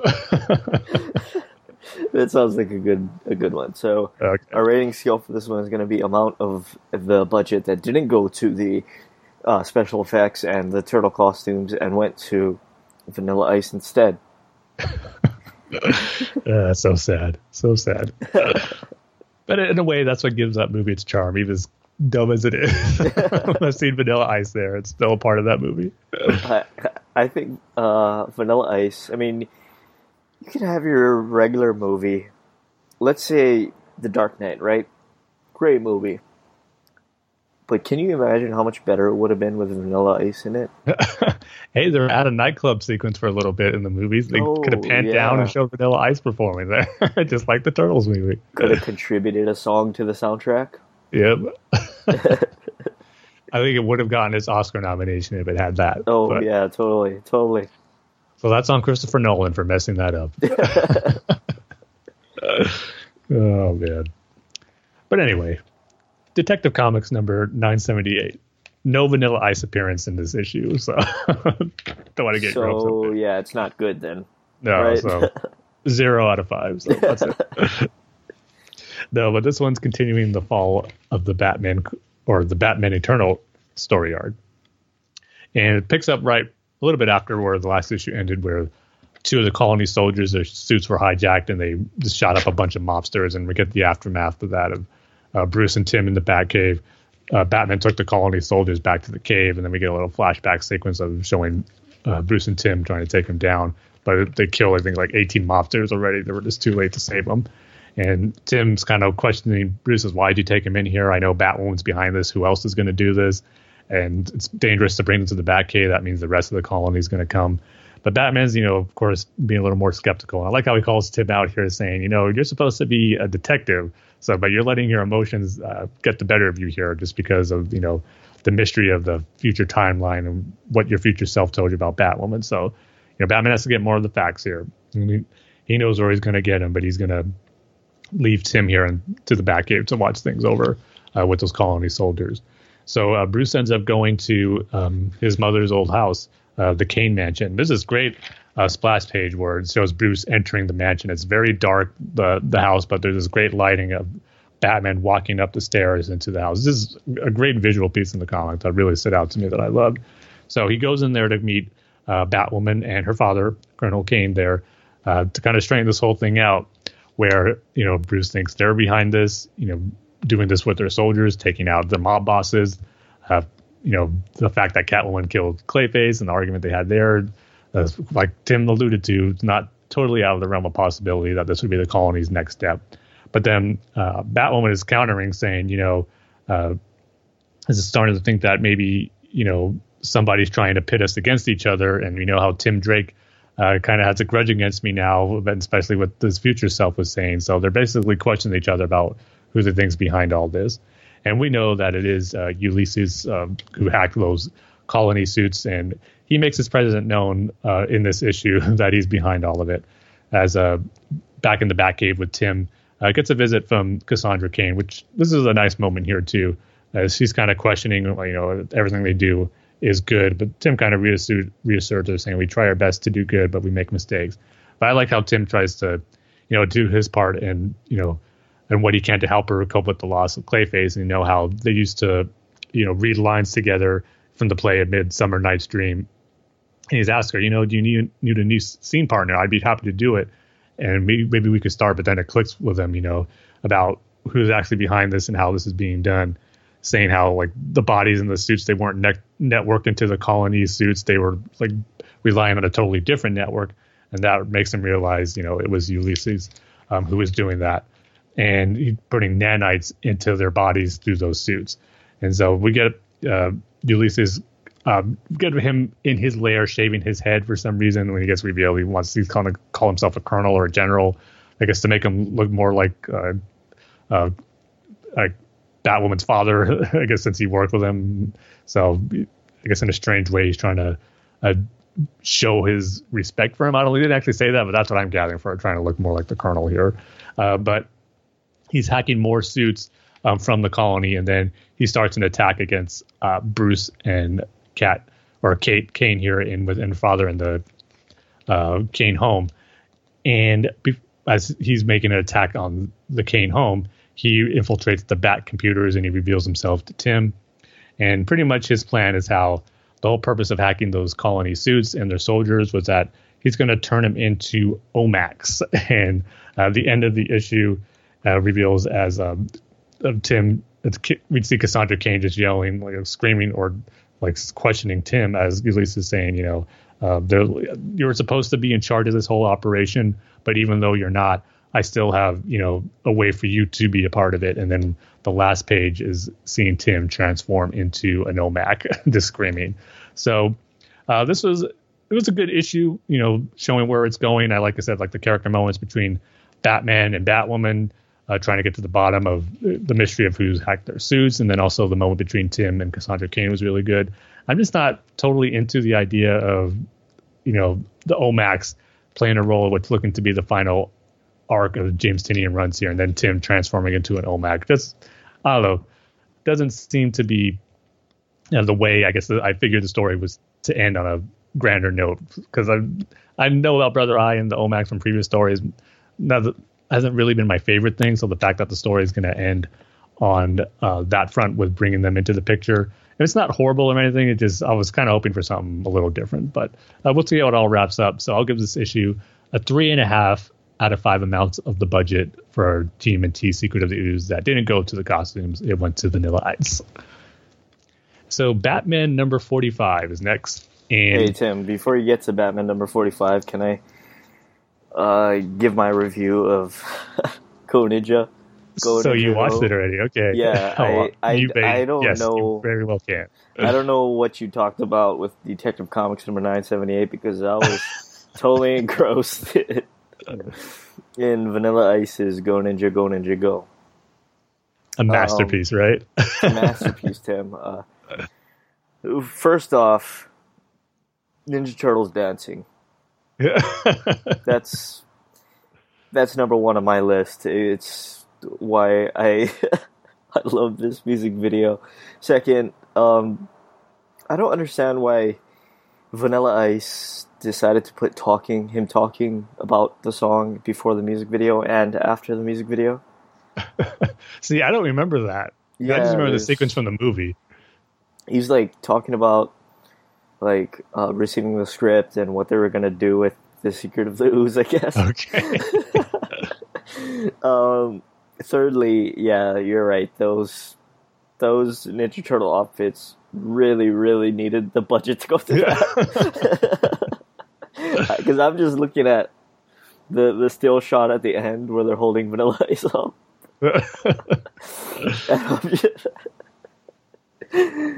oh man, like um, what's the purple one's name?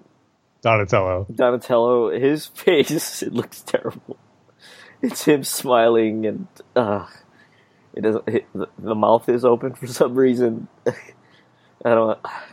Yeah, the, the the budget should have went to that. I just wait till you see the. You should look up the costumes for the third one. yeah. and uh, I guess my last point is, um, I don't. I mean, I. It's it, it's mostly just the beat of the song.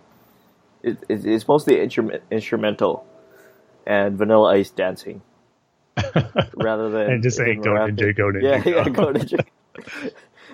he only has like two, I guess, bars in it, or uh, yeah, there's a little you call it. Yeah, there's like one or two verses of him yeah. rapping in there, but the rest of him is just doing that head nod dance. yeah,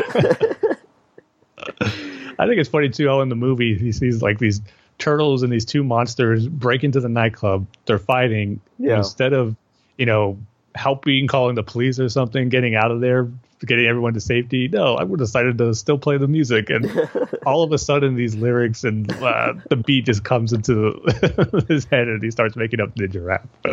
yeah, so uh, hopefully they got their money's worth for that. Um,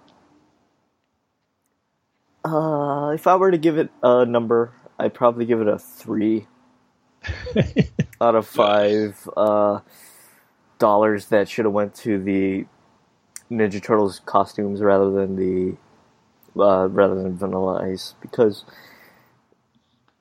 I mean just the Ninja Turtles dancing period is definitely worth every penny. So uh, yeah, th- three out of five for me. Okay. So you got the Ninja Turtles dancing in the air. So when I review Batman number 45, here's what I want you to look up next. Okay. Look up Ninja Turtles Out of Their Shells concert tour. Either just pictures or they might be videos of it. Okay, let me write this down. So what is it? Teenage Mutant Ninja Turtles Out of Their Shells tour. Mutant Ninja Turtles out of their shell tour. Okay. All right. And then you can go and review uh, Batman number 45. So Batman number 45 and this one was a weird one. It's starting off a new story arc before the Batman Catwoman wedding called The Gift. And it just starts off strangely with Green Lantern saying, you know, I can do anything. You don't think like the ring's supposed to not let us hurt ourselves with it, but I could do it. And it just starts with Green Lantern punching himself with the ring, and then we see Booster Gold looking like awkwardly as or like strangely at what he just did.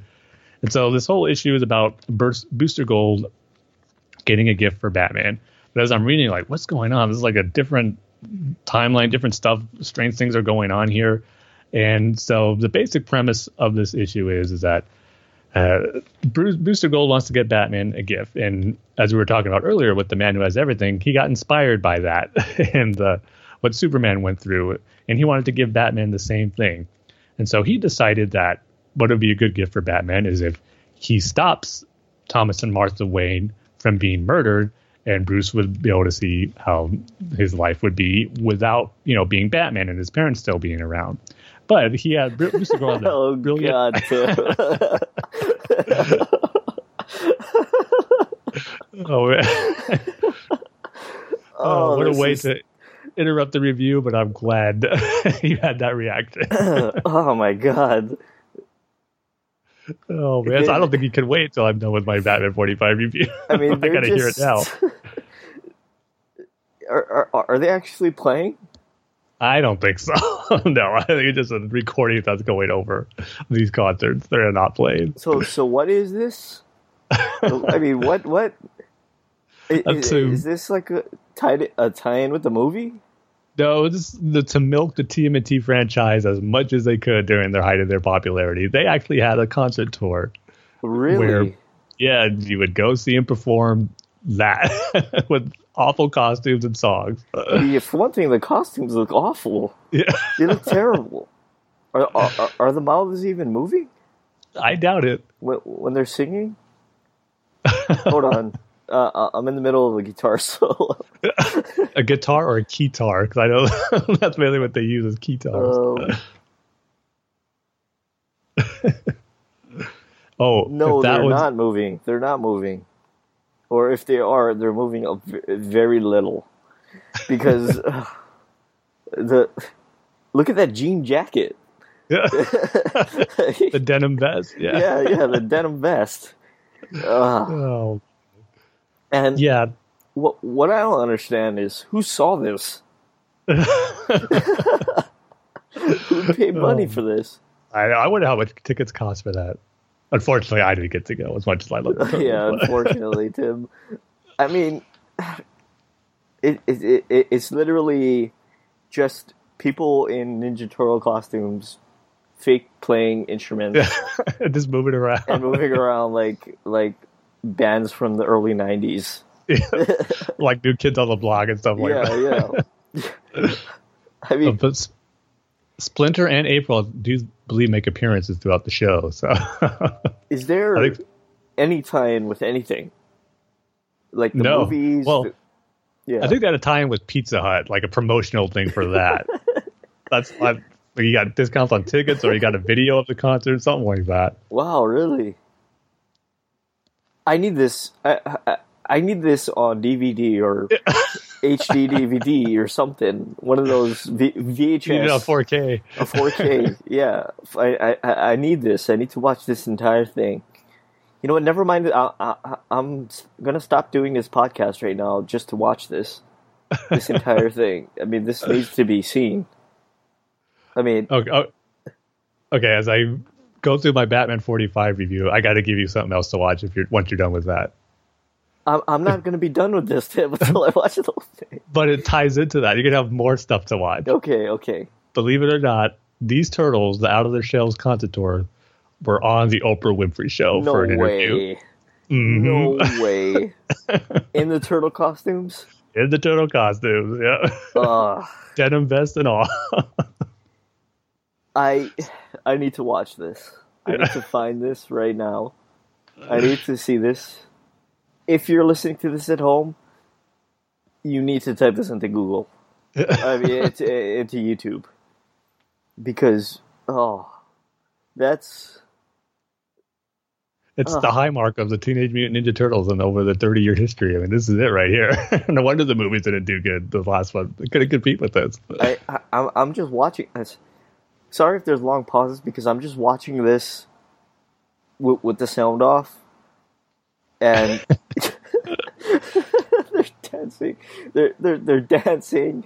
They're fake playing guitar and drums and bass, and, Uh, and- it and is they're a sight to super behold. serious. They're super serious about this. Oh man, I, I just love that you're enjoying it so much. yeah, it's forget the movies, forget the original movies, forget the new movies, forget any movie you've ever seen in your entire life. because I've seen the best thing that you will ever see in your entire life.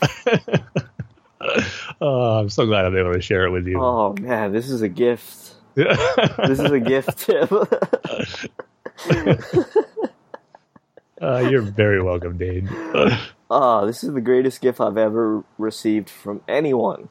Um, my parents, my girlfriend, my sisters, anybody. This was the greatest gift I've ever received, Tim. Thank you. oh, I'm extremely happy to help. Your life is so much more improved now having experienced the turtles out of their shell. yeah. Um, but yeah, I, I, I guess get back to the the Batman forty five review, and I'll try to look up this Oprah interview. Yes. okay. So, as I was saying, Batman 45. Booster Gold's brilliant gift idea. Speaking of gifts, as you were saying, Dane, uh, his brilliant gift idea for Batman was to give him this alternate timeline. But then he had the brilliant idea of saying, you know, the way you would get back from it is that once you realize how things weren't so good in this scenario, you would jump right back to go fix it in the past with me and Skeets. And yeah, that actually didn't work out so good for Bruce Gold as Bruce hears him and he kind of saying, you know, I always felt something was wrong with the world. I'd have dreams about, you know, seeing uh, my parents were murdered. I'd see pearls falling.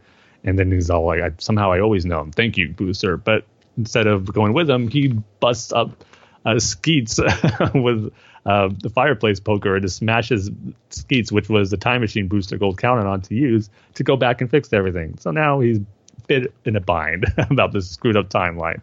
And I did like over the course of the issue, we got to see what effects of Bruce not becoming Batman had on the rest of the Bat family. We see Tim as a Wayne uh, engineer, just in a standard cubicle type job, just looking at a computer monitor. Dick actually became Batman. He encountered Booster Gold, but it's a Batman with tons of firepower, not afraid to kill. And there's also a, a Joker's gang. That seems to be the case in a lot of Batman alternate timelines and future. There's a gang based on the Jokers. Then we see Jason Todd, who's working with tires, which I felt was fitting. He's a tire salesman. We see a commercial of him advertising some anti Jokers uh, tires that shocks him if they try to steal them from cars, which of course we know that's how Batman first encountered Jason as he was trying to steal tires off the Batmobile. So I thought that was a nice touch. We got a moment with Talia and Ra's al Ghul saying how uh, there'll never be an heir. Talia says, I'm the only heir the League of Assassins need. Then we see Duke, who pretty much had the saddest alternate uh, fate of all, as we see him pretty much as a vegetable uh, with a lobotomy scarring on his head. Just we just see someone trying to feed him, which is a sad sight to see. So uh, Booster Gold messed things up. And this issue, kind of torn on it. I always like seeing different these type of stories, you know, like perchance the dream, what would happen if Batman or Bruce's parents were never killed, what would his life and others be like? So I like it showing the scenario of what that effect would have on the rest of the Bat family members. But just the plot of it now with Booster Gold thinking this was a good idea, and Booster was um, really obnoxious throughout this whole issue. And and he just had a really good arc with Superman not too long ago, and where he was more responsible as like the guardian of time and things you couldn't do with time travel. And the fact that he would do this as a wedding present for Bruce is felt even more so out of character than Booster Gold uh, than I'm used to. You know, he could be kind of a goofy character and does some things that are, you know, not right all the time, but his heart's always in the right place. And it wasn't the case here. So didn't really like the characterization of Booster here. Just, you know, just felt off. So I'm just going to give this issue two and a half out of five of the amounts of the budget that didn't go to the costumes of Teenage Mutant Ninja Turtles number two, but instead went to Vanilla Ice, and definitely not to Out of Their Shells concert tour because I don't think that had any budget. Yeah, so I just watched this uh, Oprah interview, and uh, does, doesn't it make you want to watch the whole thing? the um, skit before. It's bizarre I'd say. I don't know if you saw the skit before. I don't, I don't remember the skit. No. yeah, there was a skit before it, uh, and then uh, I guess while she's interviewing the the the, the turtles, April O'Neil somehow shows up, and then Shredder comes out the back. Oh, I see. I don't remember seeing Shredder. I gotta check that out now. it's uh, it's something, Tim. I mean, when you think of Oprah, you think of like like these groundbreaking, like serious yeah. interviews. I don't know how she made it through that show to keep a straight face. I, I, I don't. and she's super serious about it too. Yeah, she, she did the like, best she could. She, she I, I, guess it just goes to show how good of an interviewer or uh, journalist, I guess you could say, that Oprah is, because she took it super serious. I mean, it's it's something, Tim. oh man, I I wish I would could have made it to those shows. Now that I'm thinking about it, I mean, I call it. I'm a big TMNT fan. The fact yeah. that I couldn't see this groundbreaking, monumental part of the Turtles' history just fills oh, regret. And, and and by the way, um, I guess the Oprah clip was higher quality than the uh, out of their shells thing, uh, and their mouths are moving. when they sing, and it's uh, it's fake guitars. I don't think they're plugged into anything. yeah, yeah, they're, they're, it's it's fake guitars. So, I guess for the concerts, they figure eh, no one's gonna be able to see if the mouths moves or not. About as long as they're hearing the song. But when you're up close for those interviews, you gotta yeah. give it a little bit of to make it like they're real or they're movie. I wonder how many shows they played. I know that's a good question. I wonder how long it went on before people were like, "Yeah, we're not going to see this." And if they sold out anywhere, that would be an interesting question to get answered. If it actually succeeded in what they wanted to, uh, but I don't think it did that well. Yeah, I mean, are are are, are they playing the the Hollywood Bowl or are yeah. they playing you know some like a, a VFW venue? You know, like yeah, how big was the venue? Yeah, I mean, are are are they, are they playing like Madison Square Garden, or are they playing, are they playing you know like a small little club? You know, I mean this. I, uh, I mean, I guess this is like a promotion thing, and it looks like they're playing like a like a regular venue. So they played definitely played some real venue. Just the question is how big that venue was. Yeah. Try to look that up next, Dane. But, well, but the... I mean, sorry. Be, be, before you get to the the Teenage Mutant Ninja Turtles comic book, which is good, I assume. I'm just wondering what happened to the uh, franchising rights, I guess, or merchandising rights, or I'm just wondering how something like this happens. I mean, did the creators have any say in what what happens to the the franchise. I mean, obviously not, be, or maybe they did, and they were just like, okay, just make the most money we can out of this, No, there there weren't like that. okay, yeah, I assumed because they seems like they're level-headed. um, but I'm just wondering what happened to the to the uh, property in the early Yeah. 90s, I guess. this could have been maybe some the playmates did the toys. Maybe this was their idea, and maybe they maybe they told totally created the idea. This you know, as everything was just booming for the turtles at that time. Figured just be another another avenue to look into. I guess if people would want to see the turtles in concert. I guess. But but but I mean, you see, like, I don't know. Take let's take the Fantastic Four, right? this is before Disney made the or or bought Marvel, right? uh, They made some bad movies, right? mhm. But they didn't go out on tour. You know, there wasn't a there wasn't a thing after that. You know, so like I'm just wondering like what happened with the TMNT property. Like I said, I think it's just them trying to milk it as much as they could, like every avenue they can. yeah, but who? Like that? Who who who did that? It- Was it the creators or was it the? it's uh, yeah, I don't know exactly who it was, but it's got to Yeah. be some company that, like, like I said, whether it was Playmates or maybe it was the movie studio. I don't know, like New Line. I don't know. was it the the property holders? Yeah, or maybe Pizza Hut wanted to do it. Maybe they worked out a deal. I don't know. I mean, like, how does this happen? I'm just wondering. I mean, I mean, my mind is blown. I Like, they, how does this happen? How do how do they get from a, a kind of underground comic book, right, hmm to this? Like I said, it's the apex of you know the Teenage Mutant Ninja Turtles. Doesn't get any higher than that. I guess so. It's not. It's, it's not the Michael Bay movies, Tim. It's not that. It's this. yeah, it's not even their team up with Batman. yeah, like I'm just wondering, like, how, how did this happen, and like, did how, how long did this Out of Their Shells tour go on? So, so, so many questions, Tim, about the, the Ninja Turtles. Uh, so many questions. We'll have to get the answers for it. some yeah, point. yeah. But anyway, yeah. L- l- let's get to the Batman and TMNT two number six review, Tim. Yeah, something unfortunately not as good as Out of the Shadows, but you know, I had to make do with what I have here. No, but this one sadly is the last part of Batman TMNT number two until hopefully we get a TMNT three, which I think is a pretty good chance. So this one, the Turtles and Batman, Nightwing, Robin, Batgirl, Casey Jones and April, they're all going to take the fight to Bane at Liberty Island as he's gaining control of the city and taking some hostages of New York there.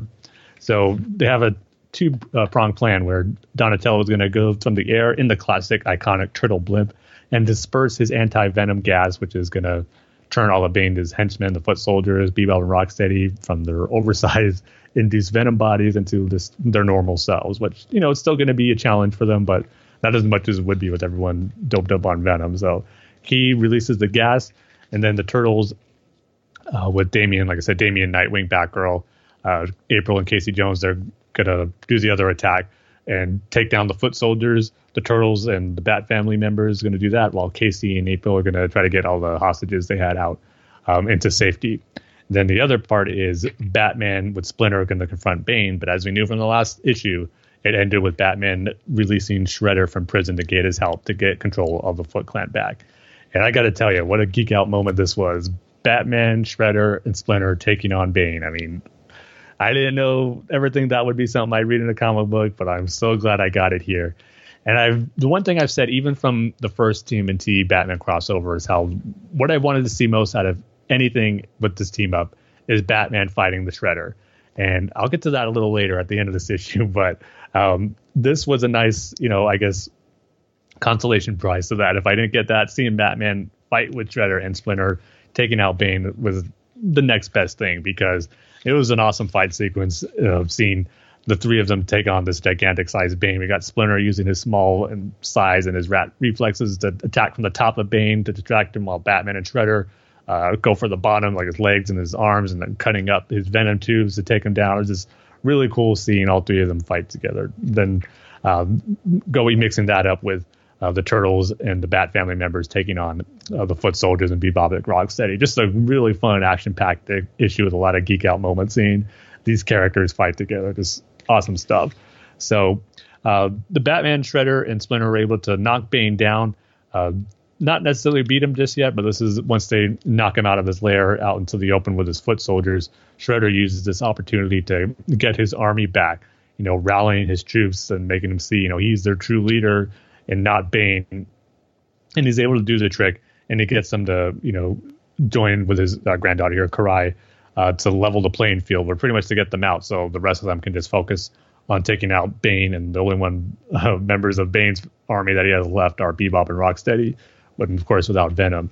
So this is uh, the other final battle, part of this battle is this everyone, Batman, Shredder, Splinter, the four turtles, Batgirl, Robin, Nightwing, all going against Bane now after, and Bebop and Rocksteady. They're just pounding each of them, just taking out Bebop and Rocksteady easy, and then doing what they can against Bane. But the thing that's able to able to get Bane is that Donatello shoots out a bunch of elephant trank darts into Bane to put him out of commission after uh, they were able to take him down a little bit. So there's a lot of great action moments here. Like I said, geek out moments with seeing these characters from these two franchises that I love so much battle it out against Bane. It's so so cool to read. And it's the point of this crossover, just to have great moments like fun moments like this and awesome action. So that was great. And uh, Batman eventually t- goes back to you know Gotham with Bane, who's knocked out. Goes back with, um, of course, the rest of the Bat family members. And what I liked about it though is what he left with Donatello. Donatello again tries to apologize about you know him just being all his fault. Batman tells he doesn't need to. And I like here too at the end after he leaves, Donatello looks in his lab and he sees a note and it's from Batman. It's a training protocol for all that all the Robins do. And Donatello's just like excited, like, "Hey guys, guess what I've got? Like this is some Batman left left, left for me to uh, increase my training, help me do better." And everyone's all, "Hey, you've got to share that with us, right? Right?" But Donatello already left with it. And the issue ends with a picture of all the turtles and all the Bat family members gathered together for a little photograph that they took. And again, it says the end for now. Again, it's like the first uh, story arc did, highlighting we'd get a second one, which we did. So hopefully that means we're going to get a third one. But I mentioned Batman versus Shredder, and this is going to be my one nitpick of a really fun issue. I, I both love it and hate it at the same time, where uh, they asked Batman, "How'd you get Shredder to, you know, agree to join you and not like double cross you or anything?" And Batman reveals to them, you know, he agreed to help us under one condition. He wanted to fight me, just me and him, a rematch. And we just get one panel on the page of Batman and Shredder going at it. It's like, no, you can't say that they fought and only give me one panel showing that fight sequence. Something I've been dying to see. is like, uh, it's, it's the cruelest tease to know that it happened, which is awesome, but not to see it, that's what makes it hurt. Like, uh, wanted it so bad because in the first arc, Batman and Shredder had a fight, but Batman was in this like uh, high tech robot robotic suit, and I wanted it just one on one, no enhanced powers or anything. Just uh, they're great martial artists, two of the best. I wanted to see them go at it, and they did, but we just didn't get to see it all. But it's assumed Batman won. I I'm going to take it since you know Shredder did end up helping him. But I just wanted to see that so bad, and the fact that it was just a tease was a little disappointing. So gonna have to knock off a half a point for that. But I just love this issue, a solid, you know, epic conclusion to another fun crossover between Batman and the Turtles. So I'm gonna give this one four and a half out of five amounts of the budget that didn't go to the costumes in Teenage Mutant Ninja Turtles number two or Out of the Shadows, but I went to Vanilla Ice and bad denim clothes and keyboards and guitar. yeah, I'm just watching more of this, Tim. and, You're engrossed now, Dane. You can't escape it. ha- have you seen the whole thing, Tim? No, I haven't seen the whole thing. Okay, I don't think I can. I, I I can't imagine going to something like this as an adult. they must have been so like, oh my god. Yeah, those poor parents taking their kids. I spent I spent three hundred dollars on this. and I hope it did not cost that much. oh, but anyway, uh, I, I, I guess we should end this show while we're ahead. Yeah, uh, well, we know we're going to be doing after, right when we end. Continue oh, yeah. watching those videos. yeah. Um, go to batmanuniverse.net, facebook.com slash batmanuniverse, Twitter handles at batmanuniverse, shows Twitter handles at batfanspodcast. Um, Tim's Twitter handles at timg311. I'll say it since you get you've given me this great gift. well, thank you. Uh, my Twitter handles at Dane Says Banana. Uh, you can email the show at batfanswithoutpants at gmail.com. And yeah, that's it. So, uh, like we say at the end of every single show, Tim, what do we say? We love each and every one of you with all of our bat and TMNT denim shirts as parts. I have to say that's the best part of the the uh, whole out of their shells costume. Is there a fantastic wardrobe? Yep. um, so yeah, we'll we'll see you guys next time. Yeah, see you next time.